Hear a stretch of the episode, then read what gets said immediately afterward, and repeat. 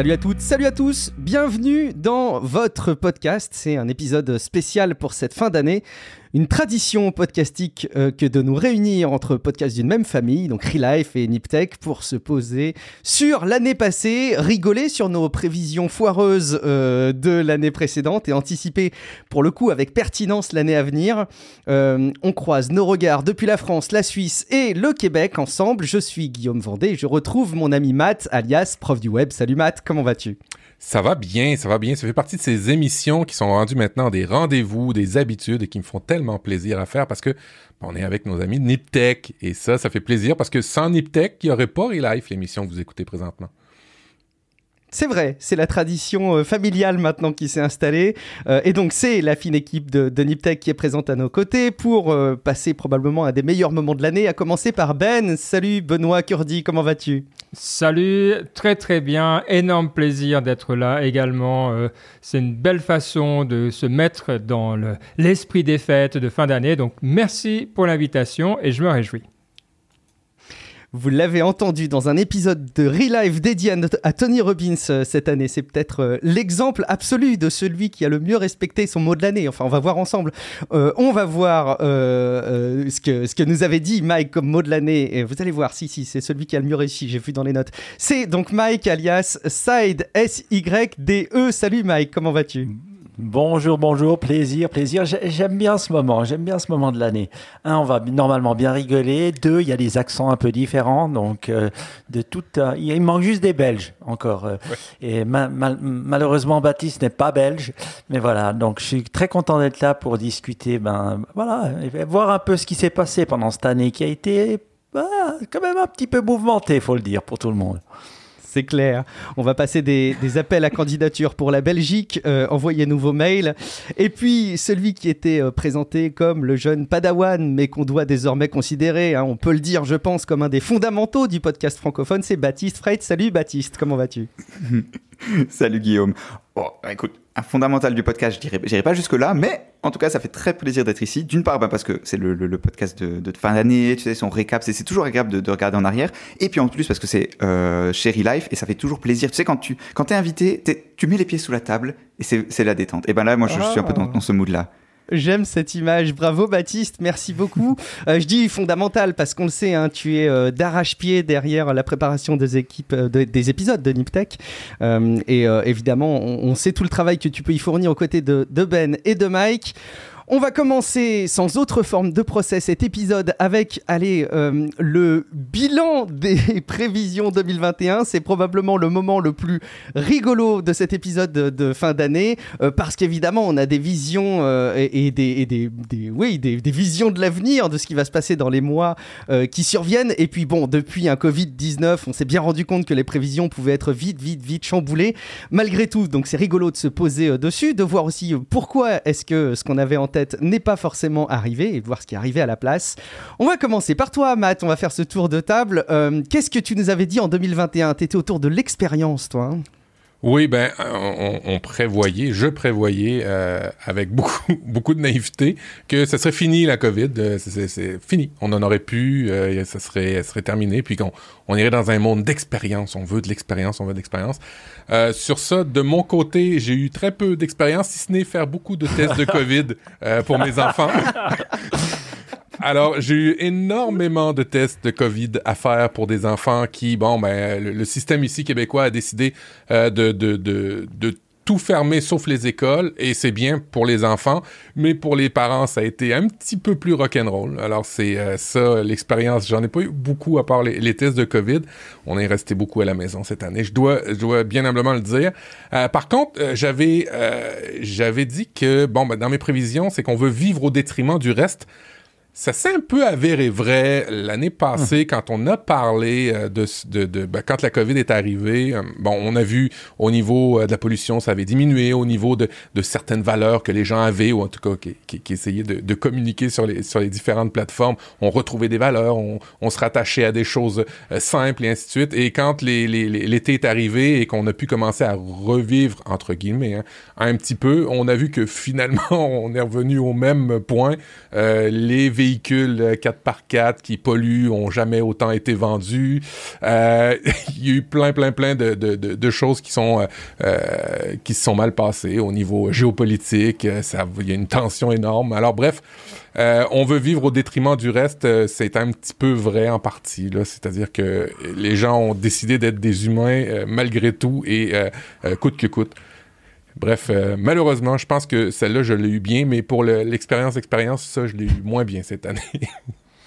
Mais moi, je vais te dire, ça dépend dans quel pays tu vis. ouais, ben oui. Parce que nous, euh, on a pu sortir, en tout cas en Suisse, il n'y avait pas trop de problèmes. Alors là, ça squeeze un peu, mais ça squeeze tellement peu par rapport à d'autres que pour nous, c'est un, un- c'est, un manque de liberté. Mais alors voilà, c'est qu'il fallait venir nous voir, comme on t'avait toujours dit, et rester dans le pays, quoi. Le- Et le- tu aurais vu, c'était différent. Alors, rester dans le pays, c'est assez vrai en tant que COVID avec les fermetures, ouvertures, fermetures, ouvertures de frontières, parce que quand tu t'en vas dans un pays, difficile. ça se peut que tu restes dans le pays. C'est clair, c'est clair.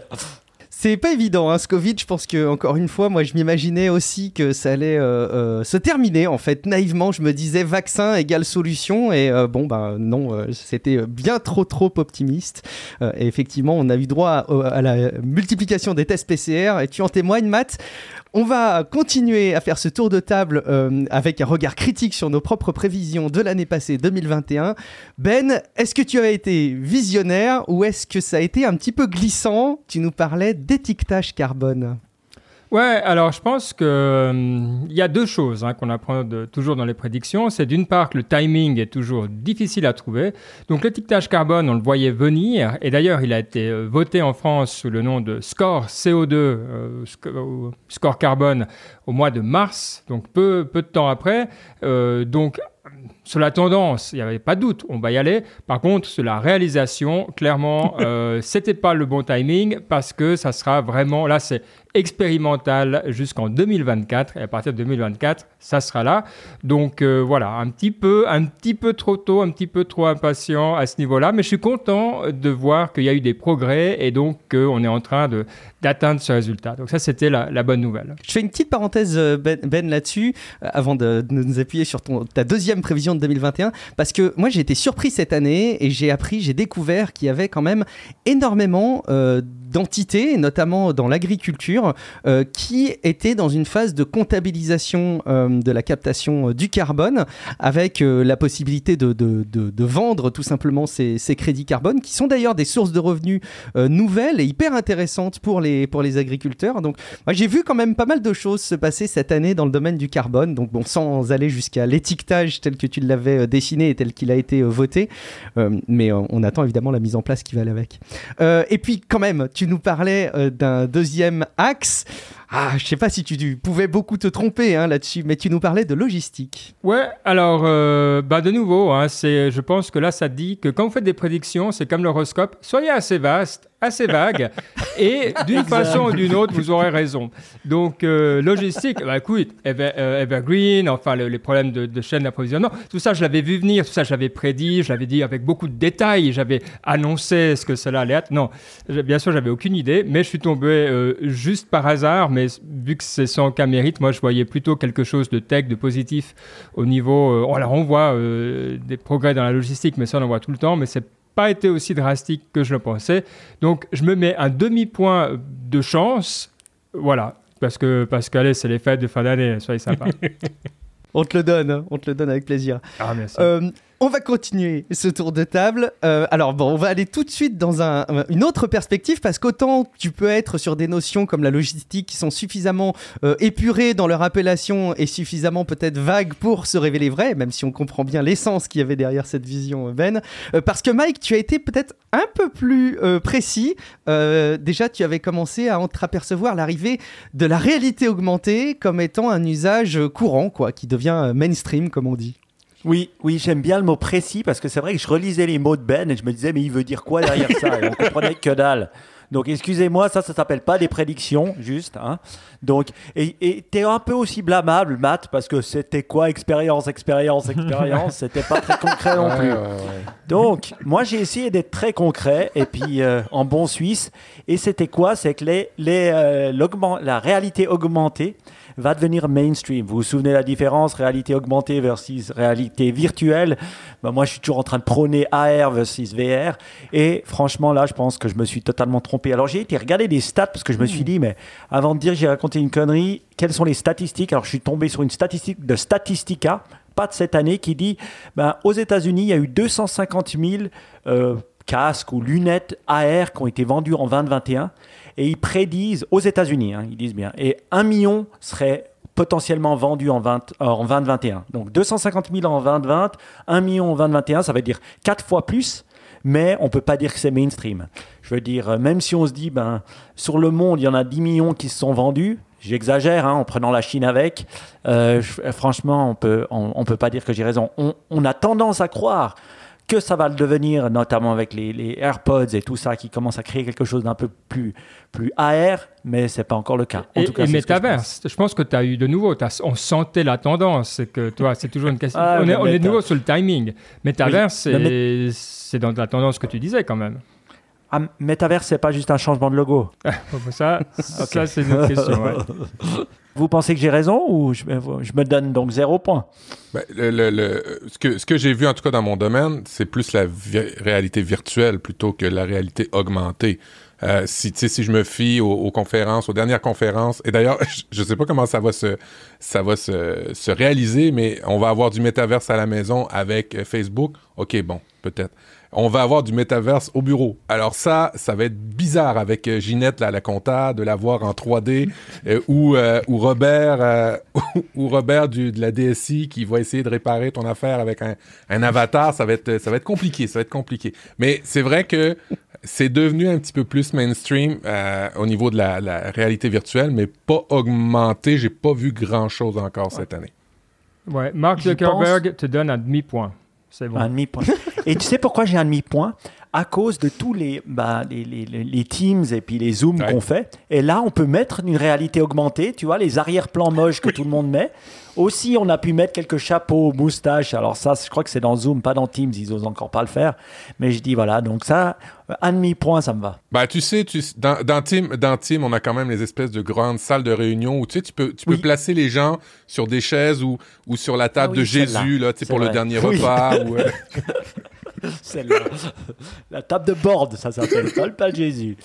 Dommage. Alors, ta stratégie était donc d'être euh, plus précis, mais tu essaimes quand même sur euh, plusieurs thèmes, Mike, parce que tu avais parlé donc de la réalité augmentée, mais tu parlais aussi du contenu. Je sais que c'est un sujet qui, qui, qui t'est cher.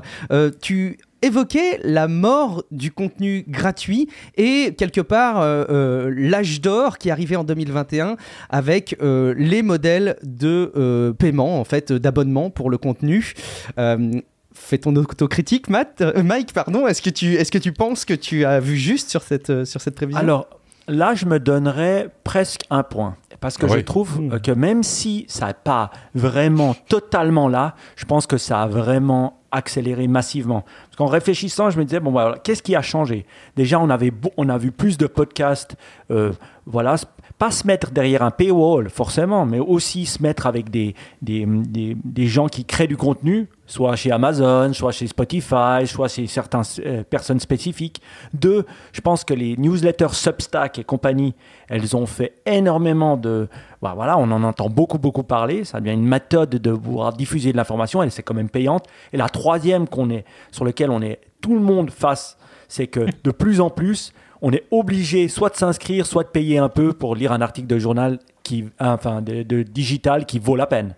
Et là, on le voit, le blocage, il est systématique. Tu lis deux articles du Wall Street Journal par mois et après, c'est terminé. Et ça marche bien, hein, leur paywall, parce que sinon, tu tu, tu, tu, marches pas. Donc, je dirais que là, euh, on va vraiment dans cette direction. Donc, je dirais oui, un point. Moi, je te donne ton, ton point, je, je- j'abonde ce point, euh, notamment quand tu vas aujourd'hui sur quelque chose, moi qui m'a marqué au fil des années, tu vas sur la home d'un site comme Le Monde, par exemple, et tu Mm. regardes le nombre d'articles qui ne sont accessibles que pour les abonnés, et en fait, tu cherches maintenant les articles qui sont accessibles euh, gratuitement. Euh, c'est un enjeu, hein, d'ailleurs, parce qu'on on, on cloisonne quelque part l'accès à l'information, peut-être au, au- au profit d'une, information plus qualitative, on vous laissera juger. Alors moi, si, si, si je regarde, personnellement, si je regarde mon compte en banque, Mike, je te donne le gros point complet. Oui, la question est plus de se dire est-ce que je préfère les solutions avec abonnement payant ou pas? C'est plutôt euh, lesquelles je vais garder euh, pour Mhm. arriver à pas faire une facture mensuelle qui soit trop euh, surdimensionnée. Alors, c'est un point important qu'on est en train d'aborder, celui des abonnements, parce que euh, bah, Baptiste, ça faisait un petit peu partie de ce que euh, tu entreapercevais pour 2021. Alors, est-ce qu'on va pouvoir euh, te donner à, toi aussi un point sur le contenu payant? Hmm, pas certain. Alors, pour, résumer ma, prédiction, c'était que le, contenu deviendrait non pas une, une fin en soi, mais plus une features pour des plateformes. C'est-à-dire que, ben, par exemple, Apple, Apple TV+, je suis pas certain qu'ils gagnent vraiment de l'argent avec ça. Leur but, c'est plus de dire, ah, regardez, on a en plus, on a du contenu, mais c'est plus un, un, produit d'appel ou un- une chose pour euh, un produit qui est là pour, euh, pour bonifier la marque d'Apple. Tu vois, tu vois un très bon contenu et tu dis, ah, Apple, ils sont quand même forts, tu vois, quand tu vois le logo au début de, de l'émission. Et donc je pensais que ça, ça allait devenir plus la norme et que le contenu finalement, bah, c'était plus, euh, enfin que ce soit plus une fin en soi. Je sais pas si j'ai gagné le point là-dessus parce que c'était pas, je, je, je dirais pas qu'aujourd'hui en 2021 c'est plus avancé qu'en 2020, tu vois. Le, Je dirais pas que la tendance, tu vois, notamment bah, le deal de Joe Rogan, c'était le, le, le- le- l'apothéose de, de, de la fin de 2020.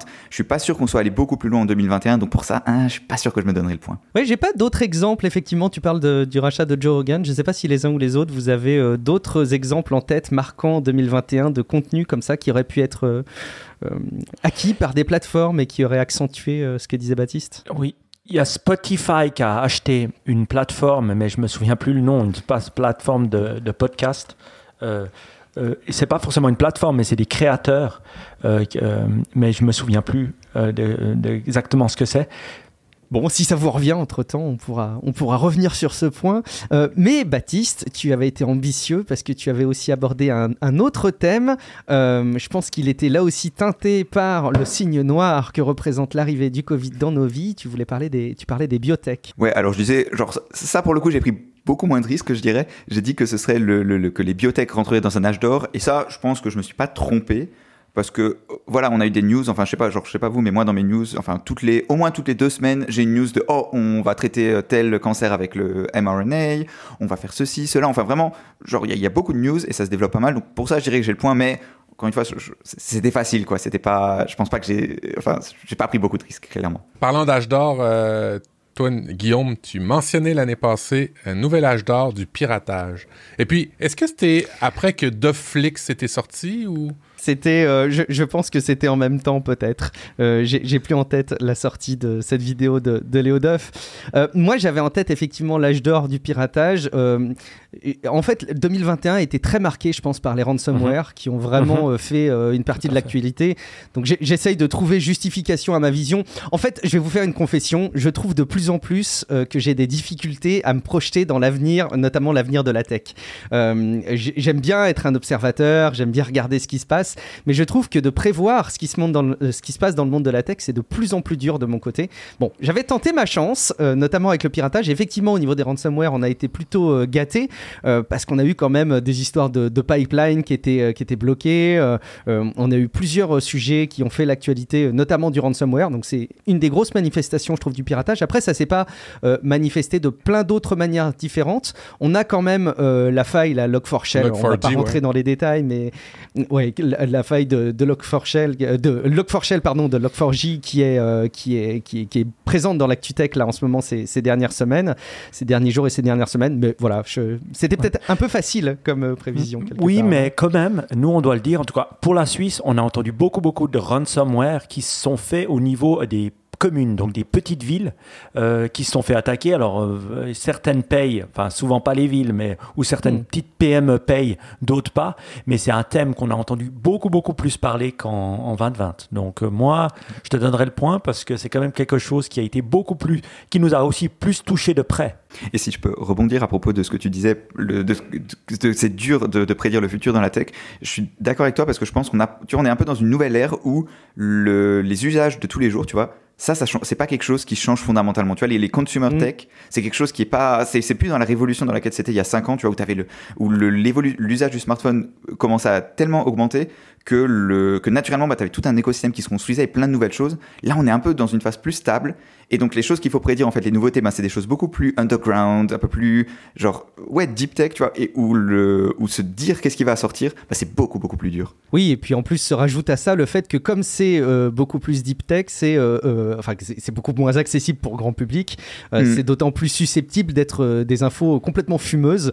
Il y a certains sujets aujourd'hui où on essaye d'identifier est-ce qu'il y a vraiment un fond ou est-ce que c'est quelque chose de complètement fumeux. Donc ça, ça rend les choses très difficiles. Je partage à l'écran un- une infographie de Thomas Friedman qui a écrit un livre là-dessus sur le fait qu'on est, à, on est rendu dans une ère exponentielle des technologies. Et il explique qu'on a dépassé le niveau d'adaptation des humains, ce qui fait que ça devient, ça corrobore un peu ce que, ce que, ce que vous dites, qu'on a de la difficulté à se transposer par rapport à la technologie, parce que là, elle est toujours en, en- en- en forte progression et l'humain euh, a vraiment beaucoup de difficultés à tout ce qui est exponentiel, à le comprendre. Que ce soit des courbes de COVID, que ce soit la technologie, on a vraiment de la difficulté à se transposer. On est, on est adapté à du linéaire euh, beaucoup plus que de l'exponentiel. Et moi, je donnerais un exemple qu'on a tous loupé cette année. C'est quand même les NFT. Oui. Et puis euh, tout ça. Donc ça, c'est clairement un, un point technologique, des fois complexe à comprendre, qu'on peut comprendre certains aspects, mais pas du tout euh, la, la- la rapidité avec laquelle ça va. Et qui sont impossibles à prédire, surtout. Euh, tout à fait. On- il y en aura peut-être d'autres hein, dans les mois à venir. On sera peut-être là l'an prochain pour en reparler. Pour terminer euh, mon tour des Ouais. prédictions, euh, il y en a un sur lequel je me suis assez bien viandé, je dirais. C'est la bancarisation via les géants de la tech qui va s'accélérer. Je suis pas certain du tout qu'elle se soit accélérée. Elle a été peut-être dans la vraie continuité, mais certainement pas une accélération, voire même certains reculs. On a vu Google reculer sur certaines initiatives autour de, de la banque. Donc, je peux très clairement dire que je m'étais raté là-dessus. Euh, ce qui est vrai par contre, c'est qu'il y a peut-être un petit peu moins de, de néobanques. Il y a des fintechs euh, au sens large qui émergent assez régulièrement encore, euh, mais peut-être moins de néobanques, voire même des néobanques qui commencent à se fermer. Ouais. Il, il est question que, que ING ferme ses portes et, et, et qu'ils soient rachetés, leur parc de, de clients. Donc on sent que c'est un univers qui va commencer peut-être un petit peu à se, à se consolider. Et puis pour conclure sur mes visions de 2021, euh, je m'étais aussi, je pense, en partie viandé. Vous allez me dire ce que vous en pensez, tiens, mais sur l'expérience d'emploi qui est bouleversée, avec plus d'exigences de la part des candidats, des infrastructures euh, euh, qui, se, qui se développent, régionales qui se développent, euh, pour prendre en compte le télétravail qui est de plus en plus facilement possible, plus d'initiatives par des indépendants, développement de nouveaux outils, etc. Et en fait, ben, j'ai le sentiment que là aussi, oui, ça a été une certaine dynamique qui a été installée et qu'on peut pas euh, démentir suite à l'arrivée du Covid. Mais j'ai pas l'impression que l'expérience d'emploi telle que je le voyais, elle était vraiment bouleversée. Est-ce que vous auriez, euh, est-ce que vous partagez mon, mon, mon, mon jugement de ma vision ou est-ce que vous avez des, des contre-exemples pour me donner raison au final?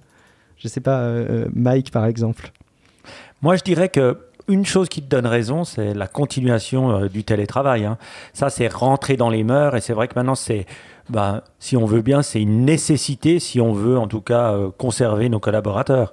Donc, euh, il y a toujours de le dire à 100%, peut-être pas, mais en tout cas, deux jours par, par semaine, ça devient, ça devient tout à fait la norme. Donc ça, je dirais, c'est le gros bouleversement qui, peut-être en décembre, on pouvait pas, on pouvait se dire, mais qu'est-ce qui va se passer en 2021 euh, euh, en décembre l'année dernière.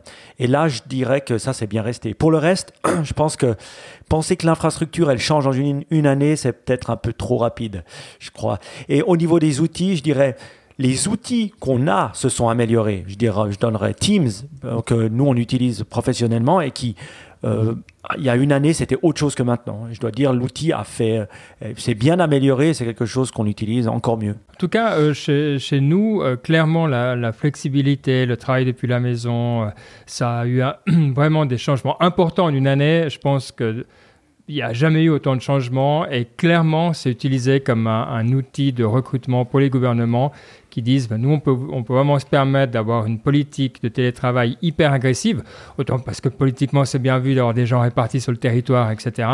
Et, euh, et ça marche. Et les, candidats et candidates euh, sont en grande, pas, ne viennent pas pour ça, mais sont très sensibles à ce genre d'arguments. Donc, euh, clairement, c'est un changement qu'on n'aurait pas eu euh, avant. Et la productivité euh, n'est pas un facteur clé, non? Bah non. Alors, Tellement pas. Non, non, non, non, non. On, sait tous qu'on travaille mieux à la maison. Ça, on l'a déjà dit l'année passée. On va, va pas revenir dessus. c'est vrai. Avant, ouais, c'est ça. Avant la pandémie, il y avait des certaines études qui avaient été faites sur le télétravail qui disaient que oui, effectivement, la, productivité a augmenté. Par contre, les problèmes de santé mentale euh, doublés. Alors, euh, c'est un juste milieu à atteindre. C'est un équilibre qui va être, euh, qui va être le défi hein, des prochaines années, d'après moi plus productif, mais tous gogol. Euh, alors, bon, si on est. Euh, c'est facile, hein, forcément, de, juger a, posteriori comme ça de, ce qu'on avait comme vision. Euh, c'est un petit peu rigolo, mais quand même, en étant un petit peu plus sérieux, avec du recul, si on avait pu voir ce qui allait se passer, ça aurait été peut-être un petit peu plus clair dans nos esprits. On va justement se prêter à l'exercice de ce qu'on retient sur 2021.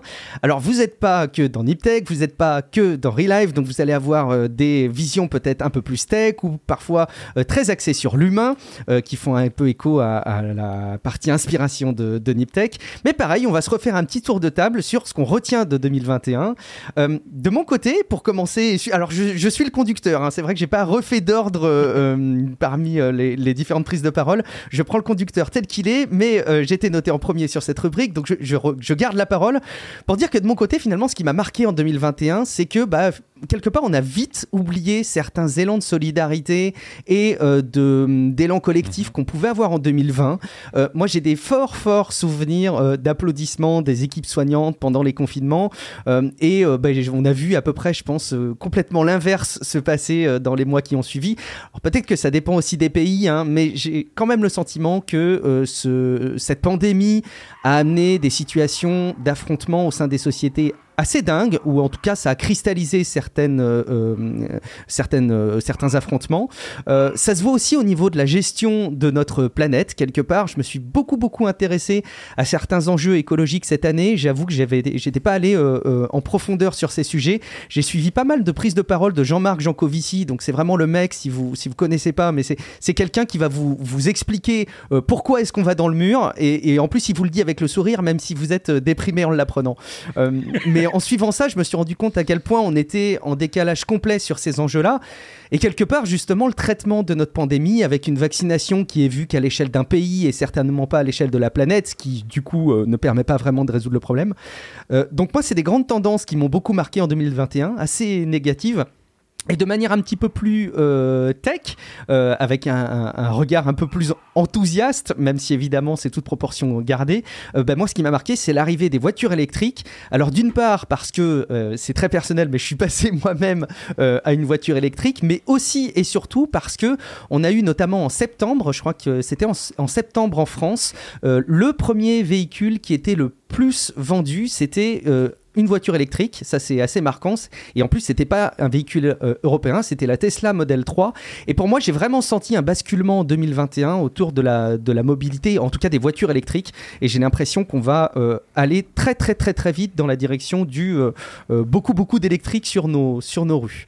et puis, dernier clin d'œil avant de vous faire réagir à ce que je retiens en 2021, c'est qu'évidemment, on a généré des revenus avec le podcast Relife parce que vous êtes nombreux à nous soutenir sur Patreon patreon.com slash podcast et évidemment on vous en remercie et ça c'est quelque chose qui me fait évidemment très plaisir que je voulais souligner en cette fin d'année. Est-ce que vous avez des, remarques sur euh, ce que je souligne, moi, ce que je perçois de 2021, euh, avec un regard très, très déprimant peut-être, je sais pas?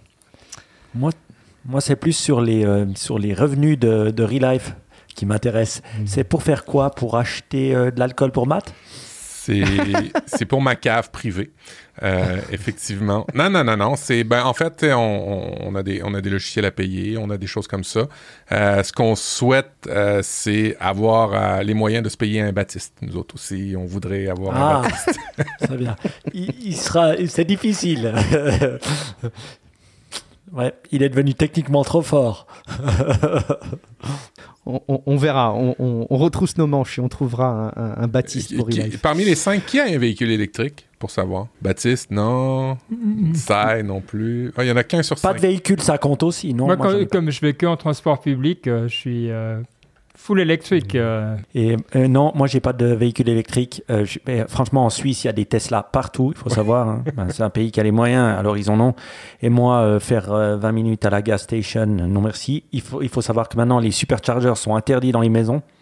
Euh, ils, ont interdit, donc on n'a plus le droit de le faire. Ceux qu'on avait un, tant mieux. Ceux qu'on n'a pas, tant pis. Donc euh, ouais, c'est pas encore quelque chose qui me, plaît. Mais je me suis promis, ma prochaine voiture sera une hybride. Ben, en fait, l'hybride, pour moi, ben, en fait, euh, ben, c'est les, les, euh, les désavantages par-dessus d'autres désavantages. C'est-à-dire que tu as encore un véhicule thermique.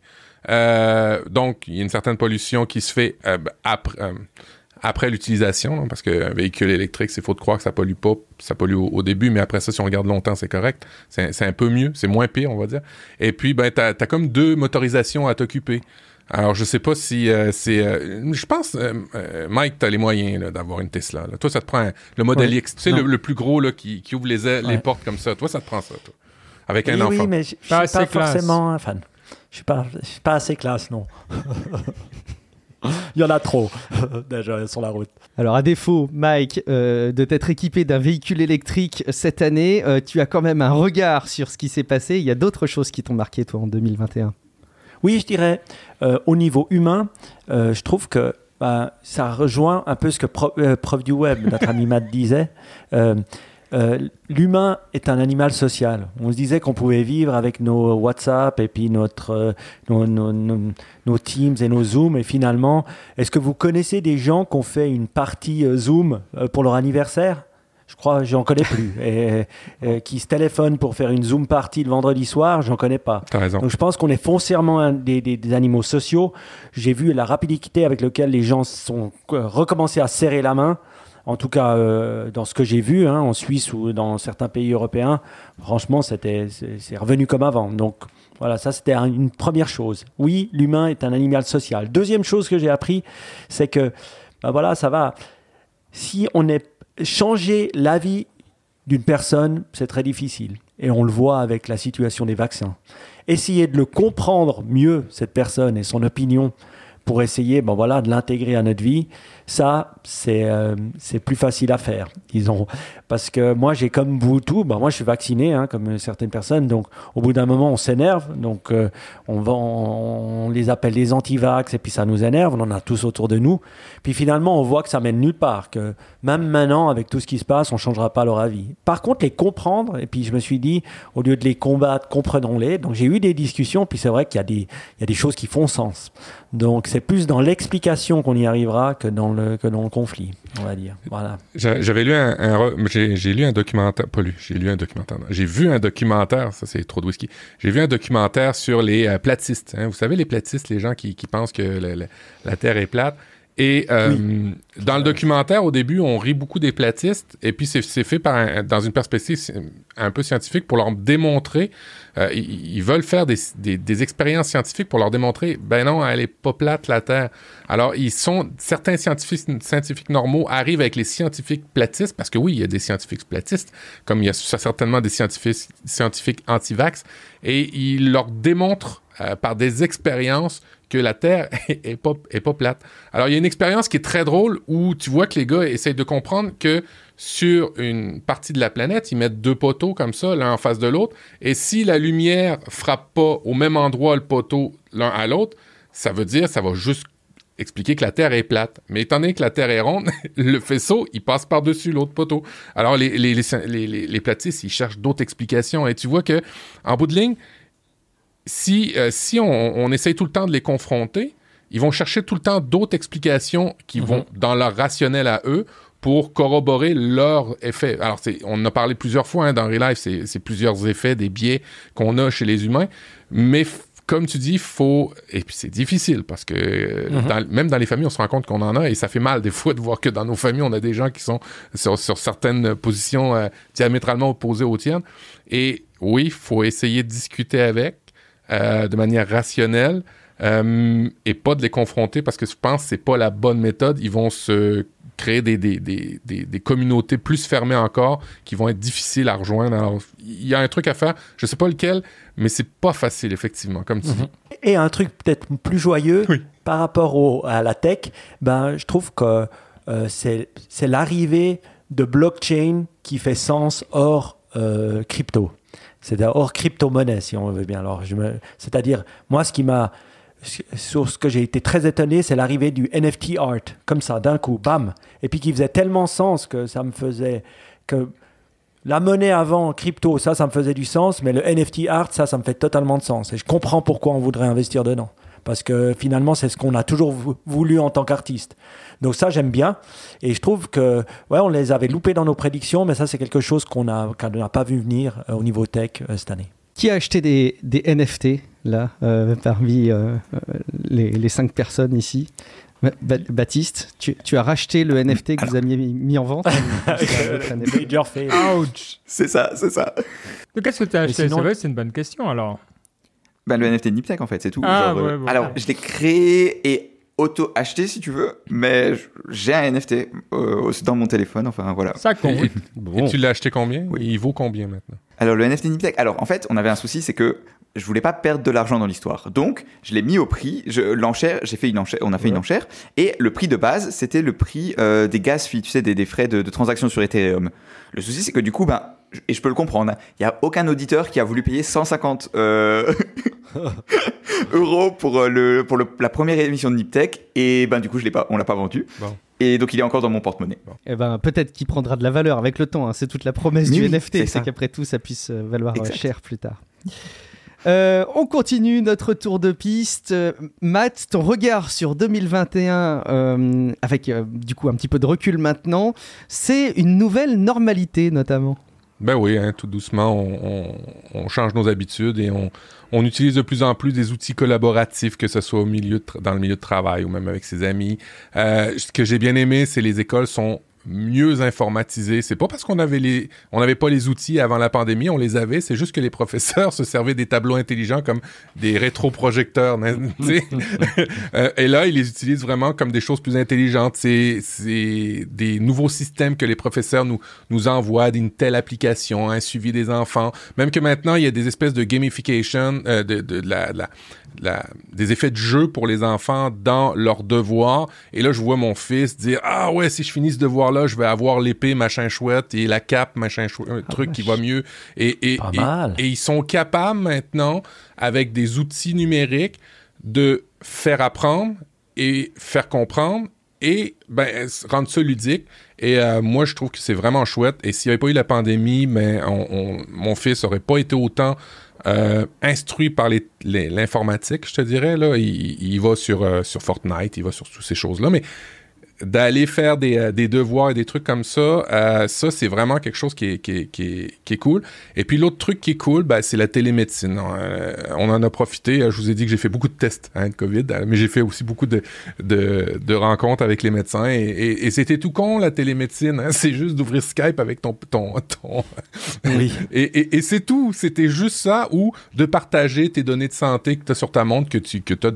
On a tous ici des, des outils un peu comme ça, et de les partager et on avait tout ce qu'il fallait. C'était juste que l'humain fallait qu'il s'approprie la technologie. Et quoi de mieux euh, pour aider le changement qu'une bonne crise pour forcer les gens à les utiliser? Et ça, ben, malheureusement, on a eu une crise, mais heureusement, on les a utilisées, ces technologies-là, et je suis content. Et j'aime bien ce que tu dis là, Matt, parce que c'est vrai que la technologie, elle existait. Mm-hmm. Finalement, la télémédecine, c'est prendre son téléphone et appeler son docteur. C'est tout, je veux dire. On avait tout pour le faire, mais on ne le faisait pas parce que, ben, comme les profs, ils avaient peut-être aussi tout pour le faire. Bon, les, miens, ils sont un peu petits. Hein. Je ne dois pas dire qu'en une année, la technologie a révolutionné euh, les, études, en tout cas à, leur niveau. Mais euh, c'est vrai que maintenant, ils arrivent à l'utiliser. Et je dirais la même chose pour, pour, euh, pour Teams. J'en parlais à, à l'intérieur de notre boîte. On était là et puis on se disait au début de la pandémie, on se disait, mais comment est-ce que les gens vont l'utiliser? On se posait les questions, comment on va les forcer? Ils nous disaient, ouais, mais SharePoint, c'est différents Teams, pour les outils Microsoft, comment on va faire pour leur faire comprendre? Puis finalement, maintenant, quand tu leur parles, ils se disent, ah ben ouais, ça fait sens. Et puis tout le monde sait l'utiliser. Donc l'adoption, c'est ça, en fait, euh, ça nous a permis, l'adoption. Oui, effectivement. L'adoption de la tech un petit peu plus, euh, que ce soit à l'école, soit au travail, que ce soit. Et tu as raison, personnellement, j'ai l'impression que euh, ben, j'ai plus de nouvelles de mes parents ou de ma famille parce qu'ils n'utilisent pas ça, parce qu'on veut.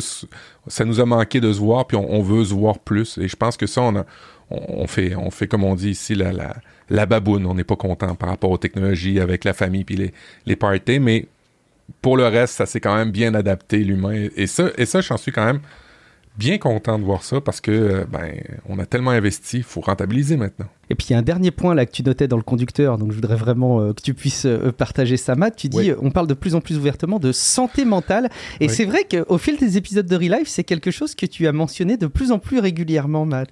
Oui, en fait, ici, il y a beaucoup, beaucoup de joueurs. En, fait, le sport national au Canada, c'est le hockey. Et il y a de plus en plus d'athlètes euh, qui parlent de leurs problèmes de santé mentale. Euh, et il n'y a pas que les athlètes qui le font. Hein. Il y, a de plus en plus de personnes publiques qui en parlent.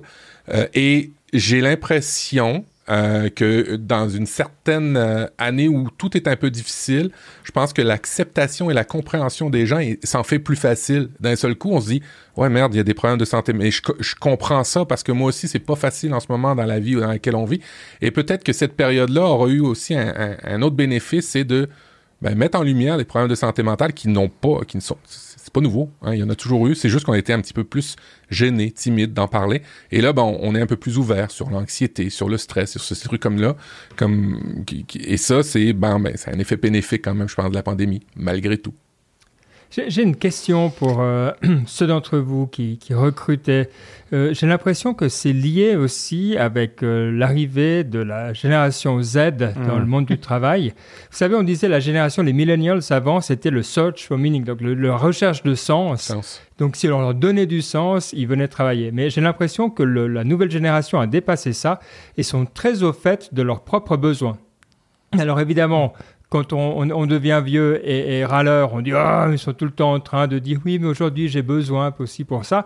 Mais au final, euh, ils ont raison. Enfin ils ont raison. En tout cas, quand c'est bien fait, c'est tout à fait juste. Est-ce que vous voyez la même chose?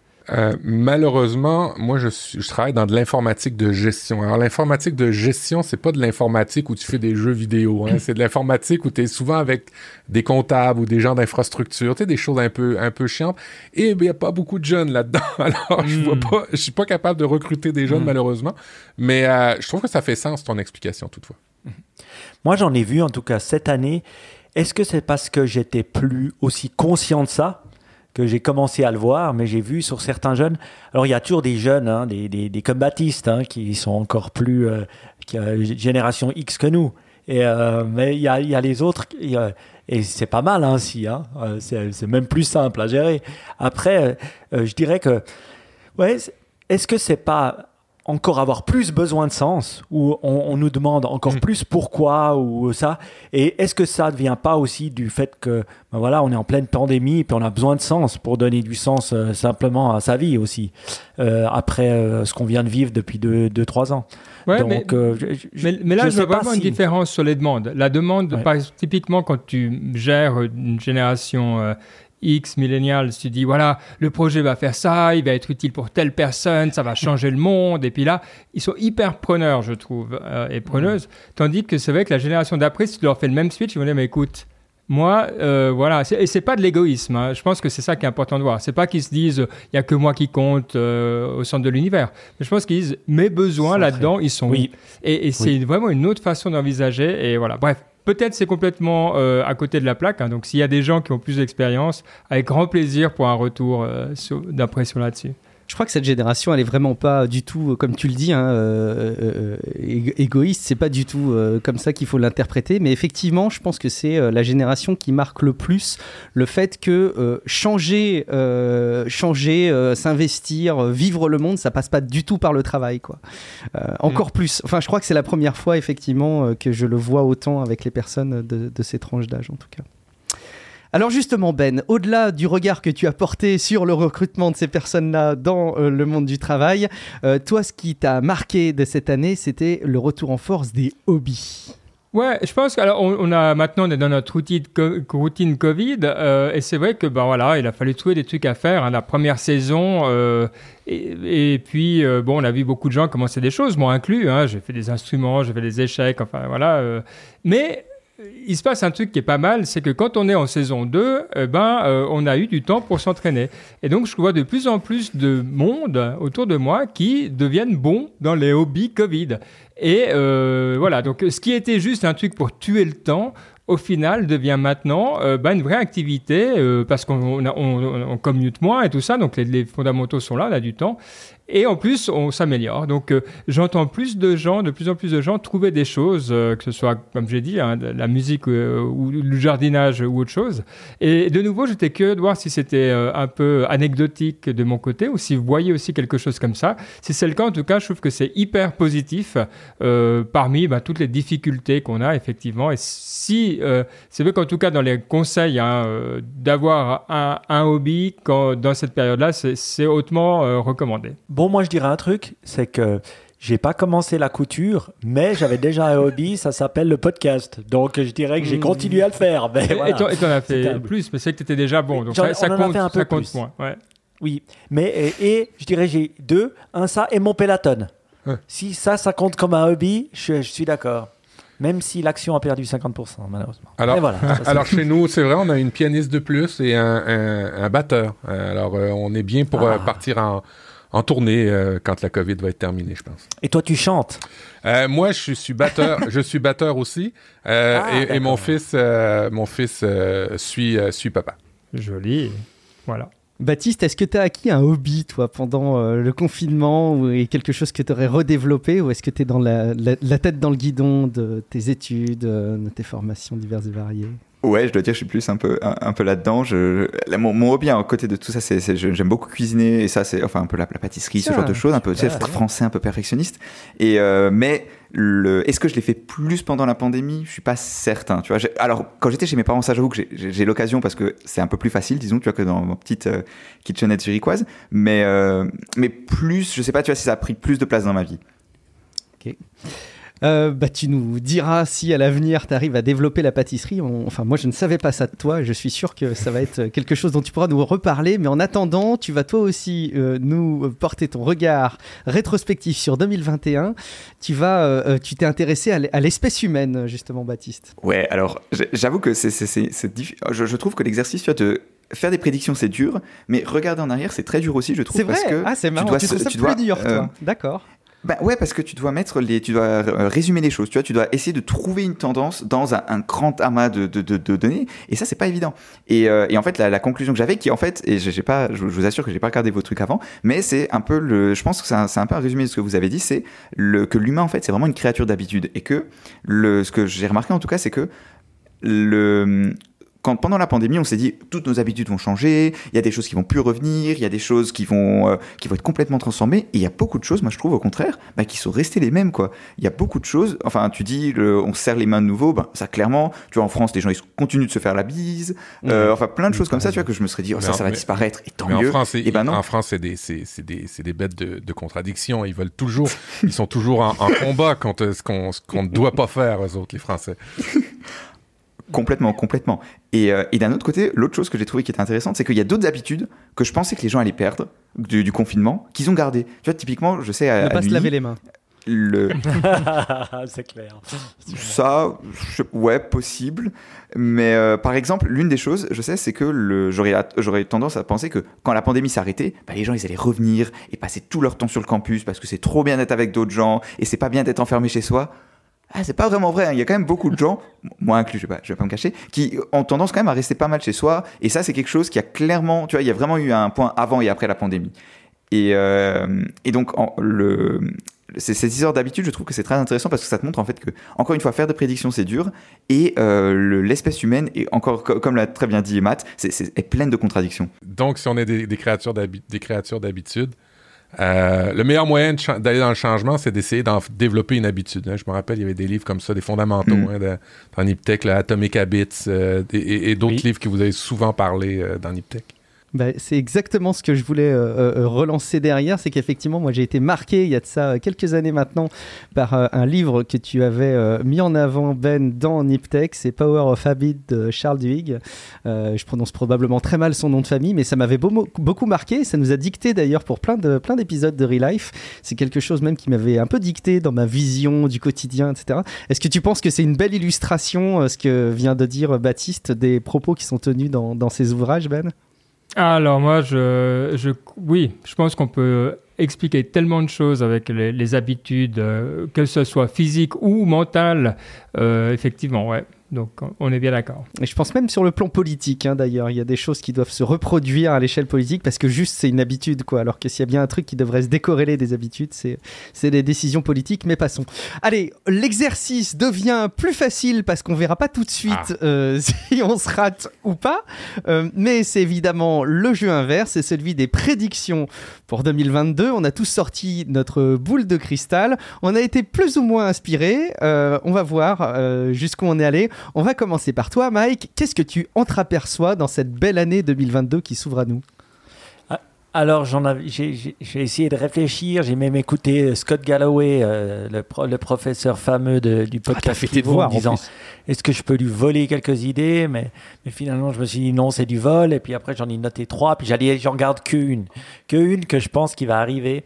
Euh, elle est peut-être trop simple, vous allez me dire, mais quand même, je pense que les GAFA, euh, cette année, en 2022, vont être forcés de vendre ou de splitter une partie de leur compagnie. Et euh, je donnerai deux exemples. Soit euh, Facebook, si on regarde, voilà, aussi avec les nouvelles règles européennes qui vont être mises en, place, vous, avez vu les changements qui arrivent actuellement, ils vont leur demander soit de spin-off un Instagram ou un WhatsApp ou quelque chose comme ça, je dirais. Ou euh, ça pourrait être Amazon en leur disant voilà, vous avez trop de pouvoir, vous avez trop de domination, maintenant AWS, vous le sortez et vous en créez une deuxième compagnie. Ça ferait de Jeff Bezos l'homme le plus riche du monde. Euh, mais voilà. Et pour Google, peut-être, de les obliger à ne pas acheter quelque chose qu'ils voulaient. Euh, donc ça pourrait être aussi ça. Mais, mais le moment of reckoning est arrivé. Et ce que je suis très fier de voir que ça va arriver par l'Europe. Euh, aussi, parce que l'Europe, voilà, elle a une, une, vision claire maintenant, elle est unie sur la manière de répondre, et je pense que voilà, on peut aussi, on a aussi du poids euh, à dicter, et je pense que c'est une bonne chose. Ça fait des années qu'on parle de, de ça. Hein. Pourquoi tu mhm. penses que cette année, c'est la bonne année? Ben, Je dirais, un, il y a les lois qui se sont mises, euh, disons, il y a les politiques qui se sont rendus compte. Alors, ça a, ça a pris deux ans qu'on s'en rend compte, mais là, on voit clairement. Euh, il y a eu des décisions qui ont été prises politiquement en Europe. Il y a la loi qui a commencé à changer. Euh, j'ai lu quoi il y a trois jours. Euh, qu'est-ce que est une grosse boîte tech dominante? Ils ont réévalué ce que c'était, et donc ça fait que toutes ces boîtes tombent dans cette escarcelle-là. Et donc je pense que aussi bah, le fait que ça soit des démocrates à la Maison Blanche peut aussi aider à avoir un allié aux États-Unis et pas qu'un imposant euh, comme, euh, comme nos amis de Trump. Et je pense que les Chinois nous ont quand même un petit peu montré la voie, même s'ils l'ont fait de manière pas du tout européenne, euh, ils, vont faire exactement ce qu'on devrait faire, c'est-à-dire leur dire maintenant ça s'arrête et puis euh, vous remarchez droit. Il y a un marqueur là qui est arrivé ces dernières semaines qui euh, tendrait à pouvoir te donner raison, Mike, c'est le fait que Nvidia, a priori, leur acquisition d'armes sent quand même sacrément le sapin avec des voix contradictoires de la part des, régulateurs, donc ça pourrait te donner du crédit. En tout cas, ce qui est bien, c'est que c'est osé. En fin 2022, quand on refera notre épisode annuel, on saura si oui ou non tu as ton point, il n'y aura pas d'un interprétation possible. Euh, enfin, je, je, vois pas de possibilité en tout cas. Baptiste, même exercice, qu'est-ce que tu entreaperçois pour cette année 2022 Est-ce que c'est d'ailleurs de la tech? Est-ce que c'est euh, de l'humain? Euh, Qu'est-ce que tu vois toi dans ta boule de cristal?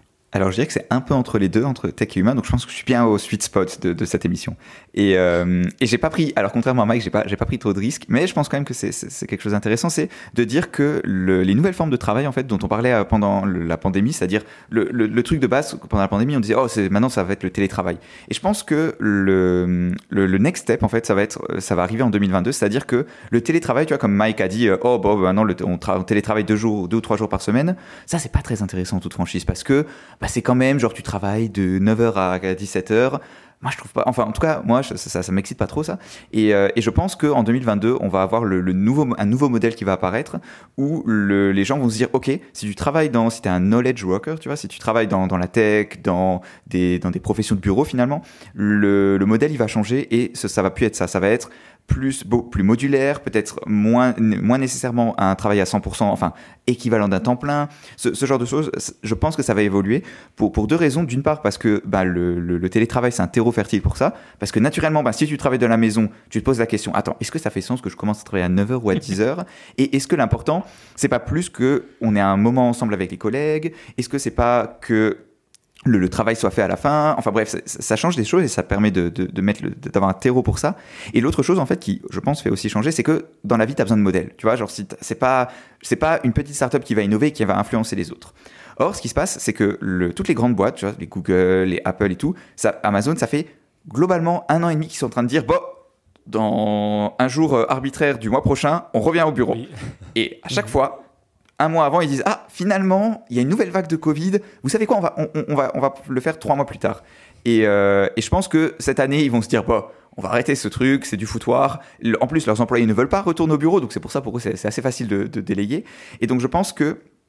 Ils vont arriver à, bah, il faut qu'on trouve un nouveau modèle, et ce nouveau modèle, il va être incubé dans ces, dans ces grandes boîtes, et il va euh, peu à peu infuser le, reste du monde, et il suffit que, enfin, et je pense que très, très vite ça va, ça va devenir un modèle pour nous, particulièrement quand on, on surveille ces, ces milieux-là. Alors peut-être un truc que je peux dire, parce que je travaille avec pas mal de, de startups euh, euh, qui, il y, a quelques, il y a trois ans encore, disaient souvent, mais moi, écoute, j'ai ma société, euh, par exemple au Royaume-Uni ou euh, en France, je ne vais pas ouvrir une nouvelle en Suisse ou ailleurs pour juste une personne. Ce discours, je n'entends plus. Euh, dernièrement encore, j'ai parlé à deux sociétés qui -hmm. disaient, mais, mais, si je dois ouvrir une, une, une, boîte en Estonie ou en Suisse, ou, j'ouvre, il n'y a pas de souci. Quoi. Et puis on prend quelqu'un. Et puis... Donc, il y a eu un changement sur la... Aussi, il y y a plus d'outils, il y a des sociétés maintenant qui se spécialisent vraiment pour aider là-dessus. Mais ça, c'est de nouveau un peu anecdotique, mais j'ai l'impression que ça te donne absolument raison, Baptiste. Eh bien, Baptiste, on a noté ta prédiction. Euh, le point 2022 est en jeu. On verra si ça arrive. Euh, je me suis prêté moi aussi, je me suis fait un peu violence pour tout vous dire sur cet exercice des prédictions 2022 parce que vous l'avez compris, je ne suis pas 100% à l'aise euh, et, et, je me sens de moins en moins légitime pour essayer d'anticiper ce qui va arriver. Et en plus de ça, il y a euh, un peu d'émotion de mon côté qui euh, teinte un petit peu ces prédictions euh, parce que je dois vous dire que euh, ces derniers jours et ces dernières semaines, j'ai un peu peur. On a une situation politique en France qui dérive de manière extrêmement grossière, je trouve, avec l'arrivée d'un candidat euh, quelque part euh, venu de nulle part, si ce n'est du monde des médias. Ce n'est pas sans rappeler une aventure euh, politique qui a eu lieu aux États-Unis et de laquelle a découlé pas mal de, conséquences que je trouve assez difficiles sur le plan sociétal et pas que. Euh, donc euh, bah, j'ai un petit peu peur de ça et donc c'est ce qui teinte un petit peu mes prédictions 2022.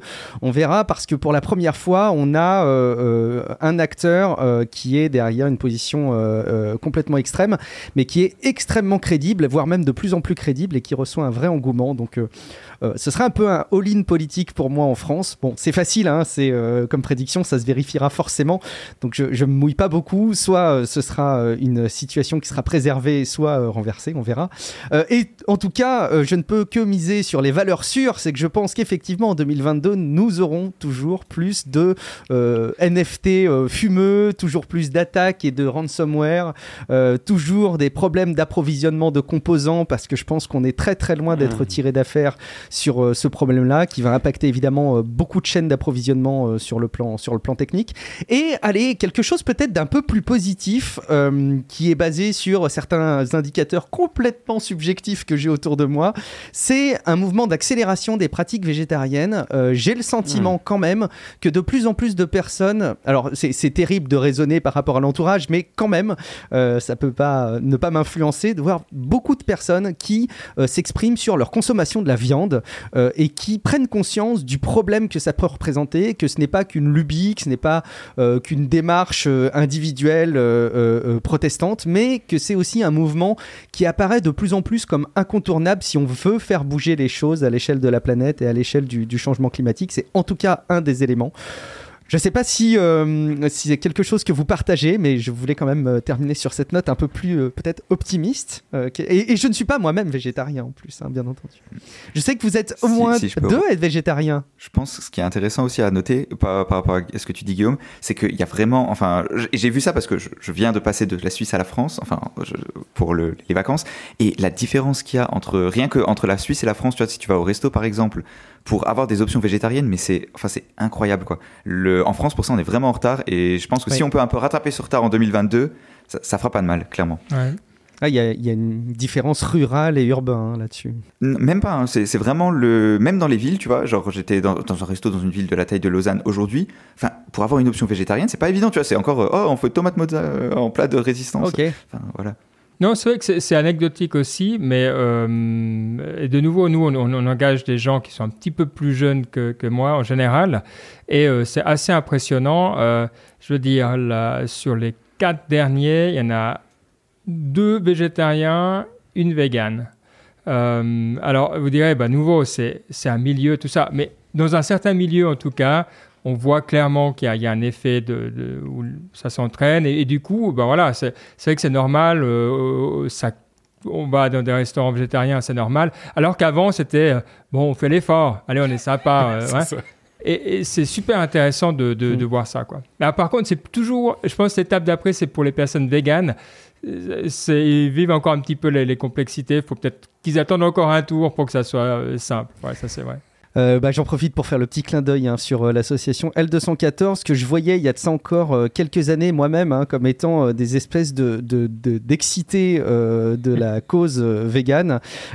Et c'est marrant de voir à quel point bah, mon regard a complètement changé d'ailleurs là-dessus en tout cas voilà petit clin d'œil pour eux. J'avais touché pas mal d'argent enfin bah, tout est relatif hein, mais avec les Dogecoin en début d'année et je les ai presque tous remis dans L214 cette année. Donc c'est ma petite satisfaction. Allez Ben, de ton côté, ta prédiction pour 2022, on va voir là aussi si ton regard est affûté. Ouais, donc je vais essayer de donner quelque chose de concret. parce que Je suis d'accord qu'il faut qu'on soit concret. Et puis, euh, faire des prédictions, c'est pas euh, un truc qui me dérange beaucoup si on réfléchit en méga trends. Il y a des choses qui vont arriver, qu'on sait vont arriver. Donc, il y en a deux euh, qui, qui sont évidentes pour 2022, en tout cas qui sont une, on sait, l'autre qui est attendue. Celle qui est évidente, c'est qu'on est en plein dans le, la, la, la, retraite, les- la retraite des baby boomers. Donc, on a vraiment une contraction au niveau de, de l'emploi. Alors, oui, il y a la, relance et tout ça, les, mesures économiques qui ont été prises, mais il y a beaucoup de gens qui sortent du, du marché du travail et qui doivent être remplacés. Euh, et la deuxième, c'est l'inflation, qui sera un des gros thèmes de 2022, qu'on le veuille ou pas, avec les annonces de la Fed, qui ont déjà annoncé qu'il y aurait trois euh, levées des taux l'année prochaine, donc on peut s'attendre pratiquement un demi-point, ça fait un- on peut attendre 1%, 1% et demi, donc voilà, sans entrer là-dedans, c'est quelque chose qui va être important potentiellement aux États-Unis, euh, et donc par ricochet partout ailleurs. Et quand on met les deux ensemble, euh, clairement, il y a un rôle à jouer pour l'automatisation. Alors, on sait, c'est une tendance qui est déjà là, hein, donc c'est pour ça qu'il y a une troisième tendance lourde.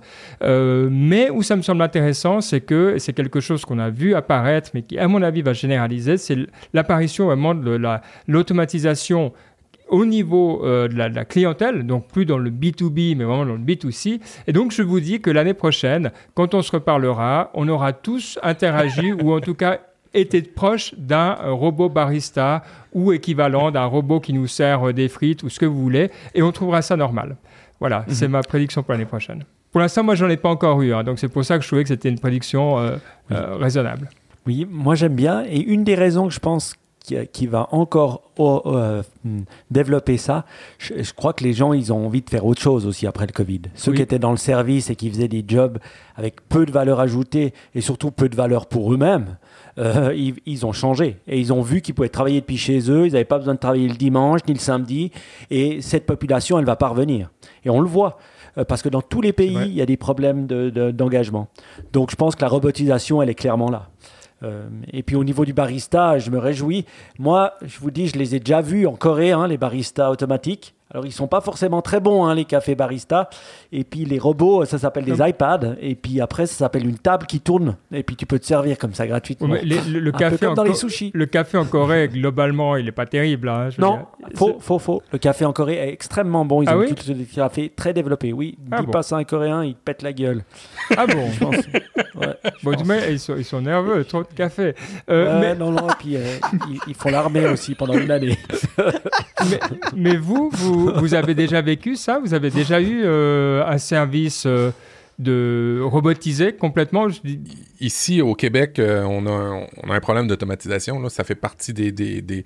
On a une, économie qui a été très longtemps basée sur de la production, des usines de toutes sortes et de la matière première. Ce qui fait que, de facto, euh, c'est très basé sur c'est très basé sur les humains. Et oui euh, on a aussi des en tout cas j'a- j'arrête pas de le dire dans tous mes différents podcasts. Venez immigrer au Québec on a un problème de main d'œuvre Euh, et le problème c'est que étant donné qu'on a eu cette grande majorité de population là il y a eu peu ou pas de R&D de, de, de compagnies de nouvelles technologies. Ça change mais euh, quand on compare le niveau d'automatisation, exemple le Québec à l'Allemagne, l'Allemagne a un niveau d'automatisation dans leur économie. Alors là, je ne sais pas comment ils étudient ça, mais euh, d'après les chiffres, c'est 75 les États-Unis 50 Le Québec, on est à 25% Alors, je me réjouis d'avoir des baristas automatiques. Encore faut-il avoir des gens pour savoir les brancher. C'est aussi ça l'enjeu. Hein, de, C'est de- de- tout con, hein, mais euh, il y, a, il y a- il y a plein d'appareils électroniques qui arrivent euh, ici au Québec euh, et ben, tu n'as pas les technologues pour les, in- les installer ou les configurer. Alors, c'est- aussi ça le défi, c'est d'une part d'avoir l'automatisation, d'autre part d'avoir une euh, société très, ou en tout cas plus éduquée euh, pour pouvoir mettre en œuvre toutes ces automatisations-là. Alors, c'est euh, c'est vachement, c'est vachement le défi. Mais un Suisse qui me parle de barista, c'est pas une machine Nespresso, ça, c'est pas ça. Non. Non, justement. Oui, oui, oui. On est d'accord. Et Baptiste, tu sais où aller? Maintenant, toi qui vas pour être sur le marché du travail, là, tu peux aller à Montréal. T'as entendu ça? Technologue, Ouais, ouais. moins 20. Euh, L'été, c'est sympa par contre. Ah ouais, puis, puis euh, Montréal, c'est une des capitales de l'intelligence artificielle, Baptiste. Pourquoi pas? Écoute. Fais gaffe parce que tu, euh, tu te parieras si tu vas là-bas. Méfie-toi, ça pourrait te plaire en plus. Euh, on ne sait pas encore s'il y aura des robots qui feront du yerba maté ou du thé vert, mais euh, on regardera ça en 2022. En attendant, on va aller faire un petit tour justement euh, du côté de chez toi, Matt, pour voir si tu as euh, des prédictions pour 2022. J'en doute pas une seule seconde. Alors moi, comparativement à Mike, j'ai tout copié. J'ai tout copié ce que je vais vous annoncer. Alors ça vient de- de- des conférences qu'on a vues. Alors moi, je, je suis abonné à Gartner, Forrester pour, euh, pour leurs prédictions et il y en a là-dedans. Euh, En fait, cette année, j'ai trouvé ça particulier. Les prédictions étaient, puis c'est la, la, la, la- la- le mot d'ordre, je pense, dans notre émission aujourd'hui, c'est sur l'humain beaucoup. Il y a eu beaucoup de prédictions qui ont été faites sur les changements de comportement. Et euh, un des changements de comportement qui, euh, qui, euh, qui me séduit euh, et qui, à, quelque part, peut faire peur, c'est le fait que ben, les patrons puis les managers, ils, auraient tendance à disparaître euh, ben, avec quoi? L'arrivée d'équipes hybrides, euh, l'arrivée de, de- d'équipes autodirigées. Alors, tu, tu sais, cette hiérarchie, Guillaume, où tu as le patron qui surveille les gens dans la salle, tout ce qu'ils font, même s'ils font rien, au moins il les voit. Ben là, comme il les voit pas, puis qu'on a plus de sens dans ce qu'on a à faire, ben, on n'a peut-être pas besoin de ce genre de manager-là. Alors, euh, selon euh, Forrester, d'ici, les, deux, trois prochaines années, euh, ça va être une tendance assez lourde, là, voire jusqu'à 30 des, des équipes dans les, compagnies qui n'auront plus besoin de managers parce qu'ils vont être auto-dirigés elles-mêmes, de par leur sens et de par leur, structure même. Alors ça, je trouvais ça super intéressant. Il y a quelque chose qui change là. Euh, un autre truc aussi... Je fais une euh, petite parenthèse, Matt, sur euh, cette, cette prédiction, juste pour. Parce qu'en plus, je fais un peu d'auto-promo, tu penses Ouais. J'ai euh, diffusé euh, vendredi soir, là, il y, a, il y a deux jours, au moment où on enregistre, un épisode euh, week-end de Tech Café où j'ai euh, interviewé un étudiant de l'école 42 42 Lyon. Euh, alors, je vais peut-être Hmm. enfoncer des portes ouvertes hein, pour ceux qui connaissent les fonctionnements de, cette, de ce type d'école. Euh, peut-être tu connais bien, toi, Baptiste, de ton côté, mais moi, j'ai été euh, complètement subjugué par ce qu'il me racontait. J'avais pas pris le temps de découvrir comment ça fonctionnait, euh, 42. Et c'est vraiment une mécanique de dingue, c'est-à-dire qu'ils apprennent avec les pairs. Quoi. Et alors, on est dans un autre rapport, hein, on n'est pas dans celui de l'entreprise avec des patrons, donc peut-être tout n'est pas transposable. Mais euh, de l'aveu de- d'Arnaud qui répondait à mes, à mes questions, il y a beaucoup d'inspiration à trouver sur ces, sur ces modèles pédagogiques pour les dupliquer, bien sûr, dans d'autres environnements euh, pédagogiques que euh, le développement, euh, mais aussi beaucoup en entreprise. Donc, euh, va savoir s'il n'y a pas aussi des modèles euh, qui pourraient être réappliqués en entreprise pour aller dans le sens de ce que tu dis. On verra si ça se prédit. Mais donc, tu avais d'autres prédictions quand même aussi. hein. Yes, euh, ça c'est une prédiction qui peut faire peur. C'est-à-dire que les compagnies euh, de la tech en général vont euh, viennent de comprendre que ça leur coûte beaucoup moins cher d'aller chercher des nouveaux clients qui sont bien adaptés que d'essayer de continuer à garder les mauvais qui ont encore des vieilles infrastructures, qui ont vieilles, des, des vieux systèmes et ainsi de suite. Et ben, étant donné qu'il y a moins de monde sur le marché du travail, que les entreprises euh, ben, recrutent des gens qui veulent avoir du sens, euh, ben ça devient compliqué de dire à quelqu'un qui sort de l'université, ben tu vas faire du COBOL parce que le client qu'on a, il va faire du COBOL lui, ou il va faire un vieux langage, ce qui fait que la compagnie, les compagnies, on vont avoir tendance à commencer à délaisser les, les, les, les- les- toutes celles qui ne seront pas adaptées au nouveau monde, tous ceux qui n'auront pas mis à jour leur logiciel, tous ceux qui auront un, vieux euh, ERP ou, un- ou des, vieux CRM qui, traînent et qui fonctionnent plus et qu'il y a juste Robert euh, dans, le garde-robe qui sait le faire fonctionner. Alors, les, compagnies tech euh, vont, délester euh, ces entreprises-là pour, au profit d'aller d'aller faire d'aller euh, voir de nouveaux marchés parce que c'est beaucoup moins cher maintenant pour eux autres d'aller chercher des nouveaux marchés. Et puis en plus ben, ça permet de, fidéliser leurs employés en interne qui n'auront pas à faire du cobol avec Robert dans le garde-robe. Alors ça c'est c'est euh, c'est un truc qu'il faut si vous êtes des entre si vous avez une entreprise si vous avez euh, des des vieux systèmes Méfiez-vous, hein. c'est pas parce que ça marche qu'on va le garder puis qu'on n'y touche pas. Euh, méfiez-vous parce que ça se peut qu'un jour il n'y ait plus personne pour le réparer. On parlait d'automatisation, ben on parle aussi euh, d'innovation, de modernisation là-dedans. Faites attention, hein, si vous êtes un chef d'entreprise puis que vous pensez que vos vieux, votre vieux système euh, fonctionne puis il va fonctionner comme dans l'armée jusqu'à temps qu'il brise. Ben, ça se peut que quand il va briser, qu'il n'y ait plus personne. Alors, euh, prenez les devants, on va dire ça comme ça. Et euh, dernier, dernière tendance que j'ai trouvé super intéressante chez, chez Gartner qui expliquait, c'est que les consommateurs comprennent maintenant euh, qu'on veut leur donner. OK? Euh, il nous expliquait que ben, euh, les, les- gens en ligne comprennent maintenant que euh, quand tu prends, exemple, un VPN, ben, que tu te caches de ta géolocalisation, ça se peut que les prix que tu veuilles, tu veuilles acheter en ligne soient différents.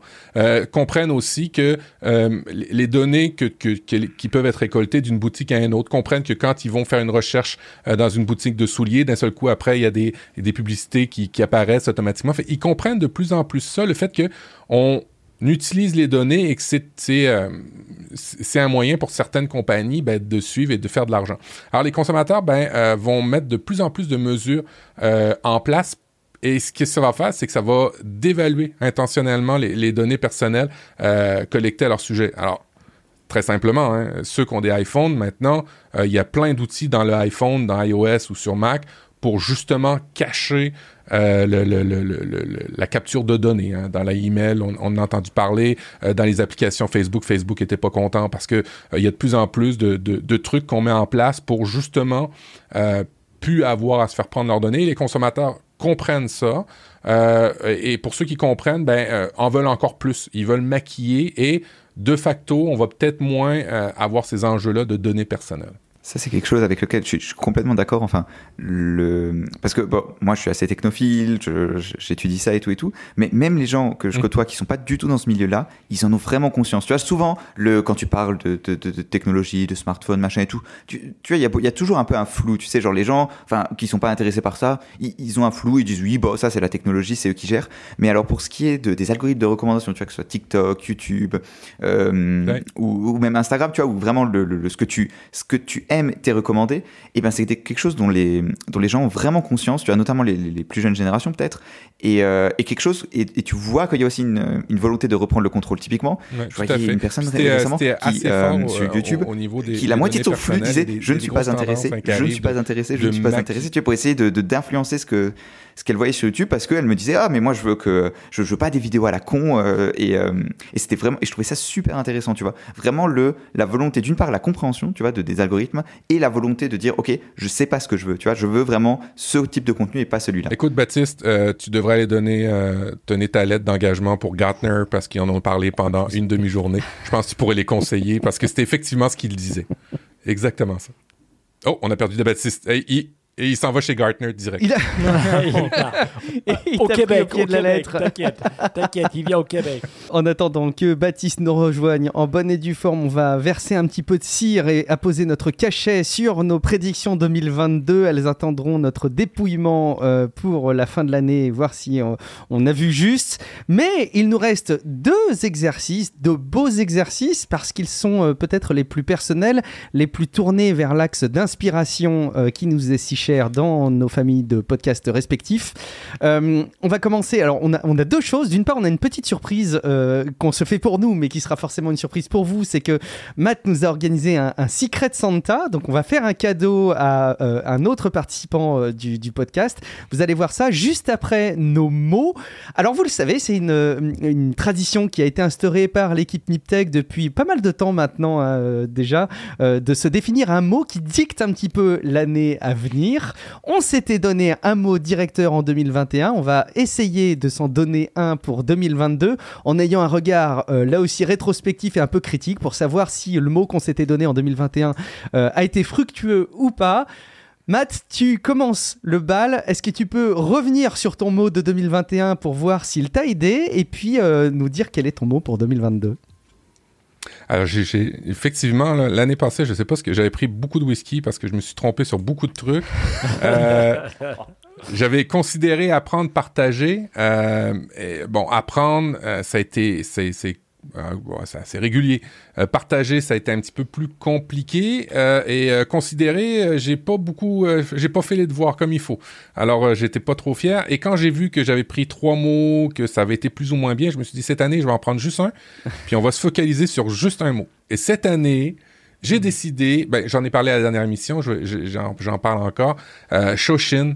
Euh, c'est vraiment un, un- un mot japonais qui, qui, qui- qui explique l'es- l'esprit du débutant et que plus je lis là-dessus, plus ça m'attire parce que c'est une philosophie euh, d'aborder les choses euh, sans euh, penser que tout est tout le temps nouveau, mais d'aborder les choses comme si tu les connaissais pas, comme si tu étais débutant dans la matière, puis ça te permet euh, ben, des fois, et c'est ce qui me, ce qui, c'est ce que j'ai de besoin euh, de plus en plus, ben, de poser des questions ou de voir les choses différemment par rapport à un problème. Alors cette année, je vais essayer de cultiver le Shoshin en moi. Magnifique. Bah, C'est bien noté. C'est très inspirant, Matt. Merci. Euh, alors, l'exercice des mots, pour moi, est décidément aussi Ouais. compliqué que celui des prédictions. Euh, donc, je m'étais euh, donné un mot en 2021.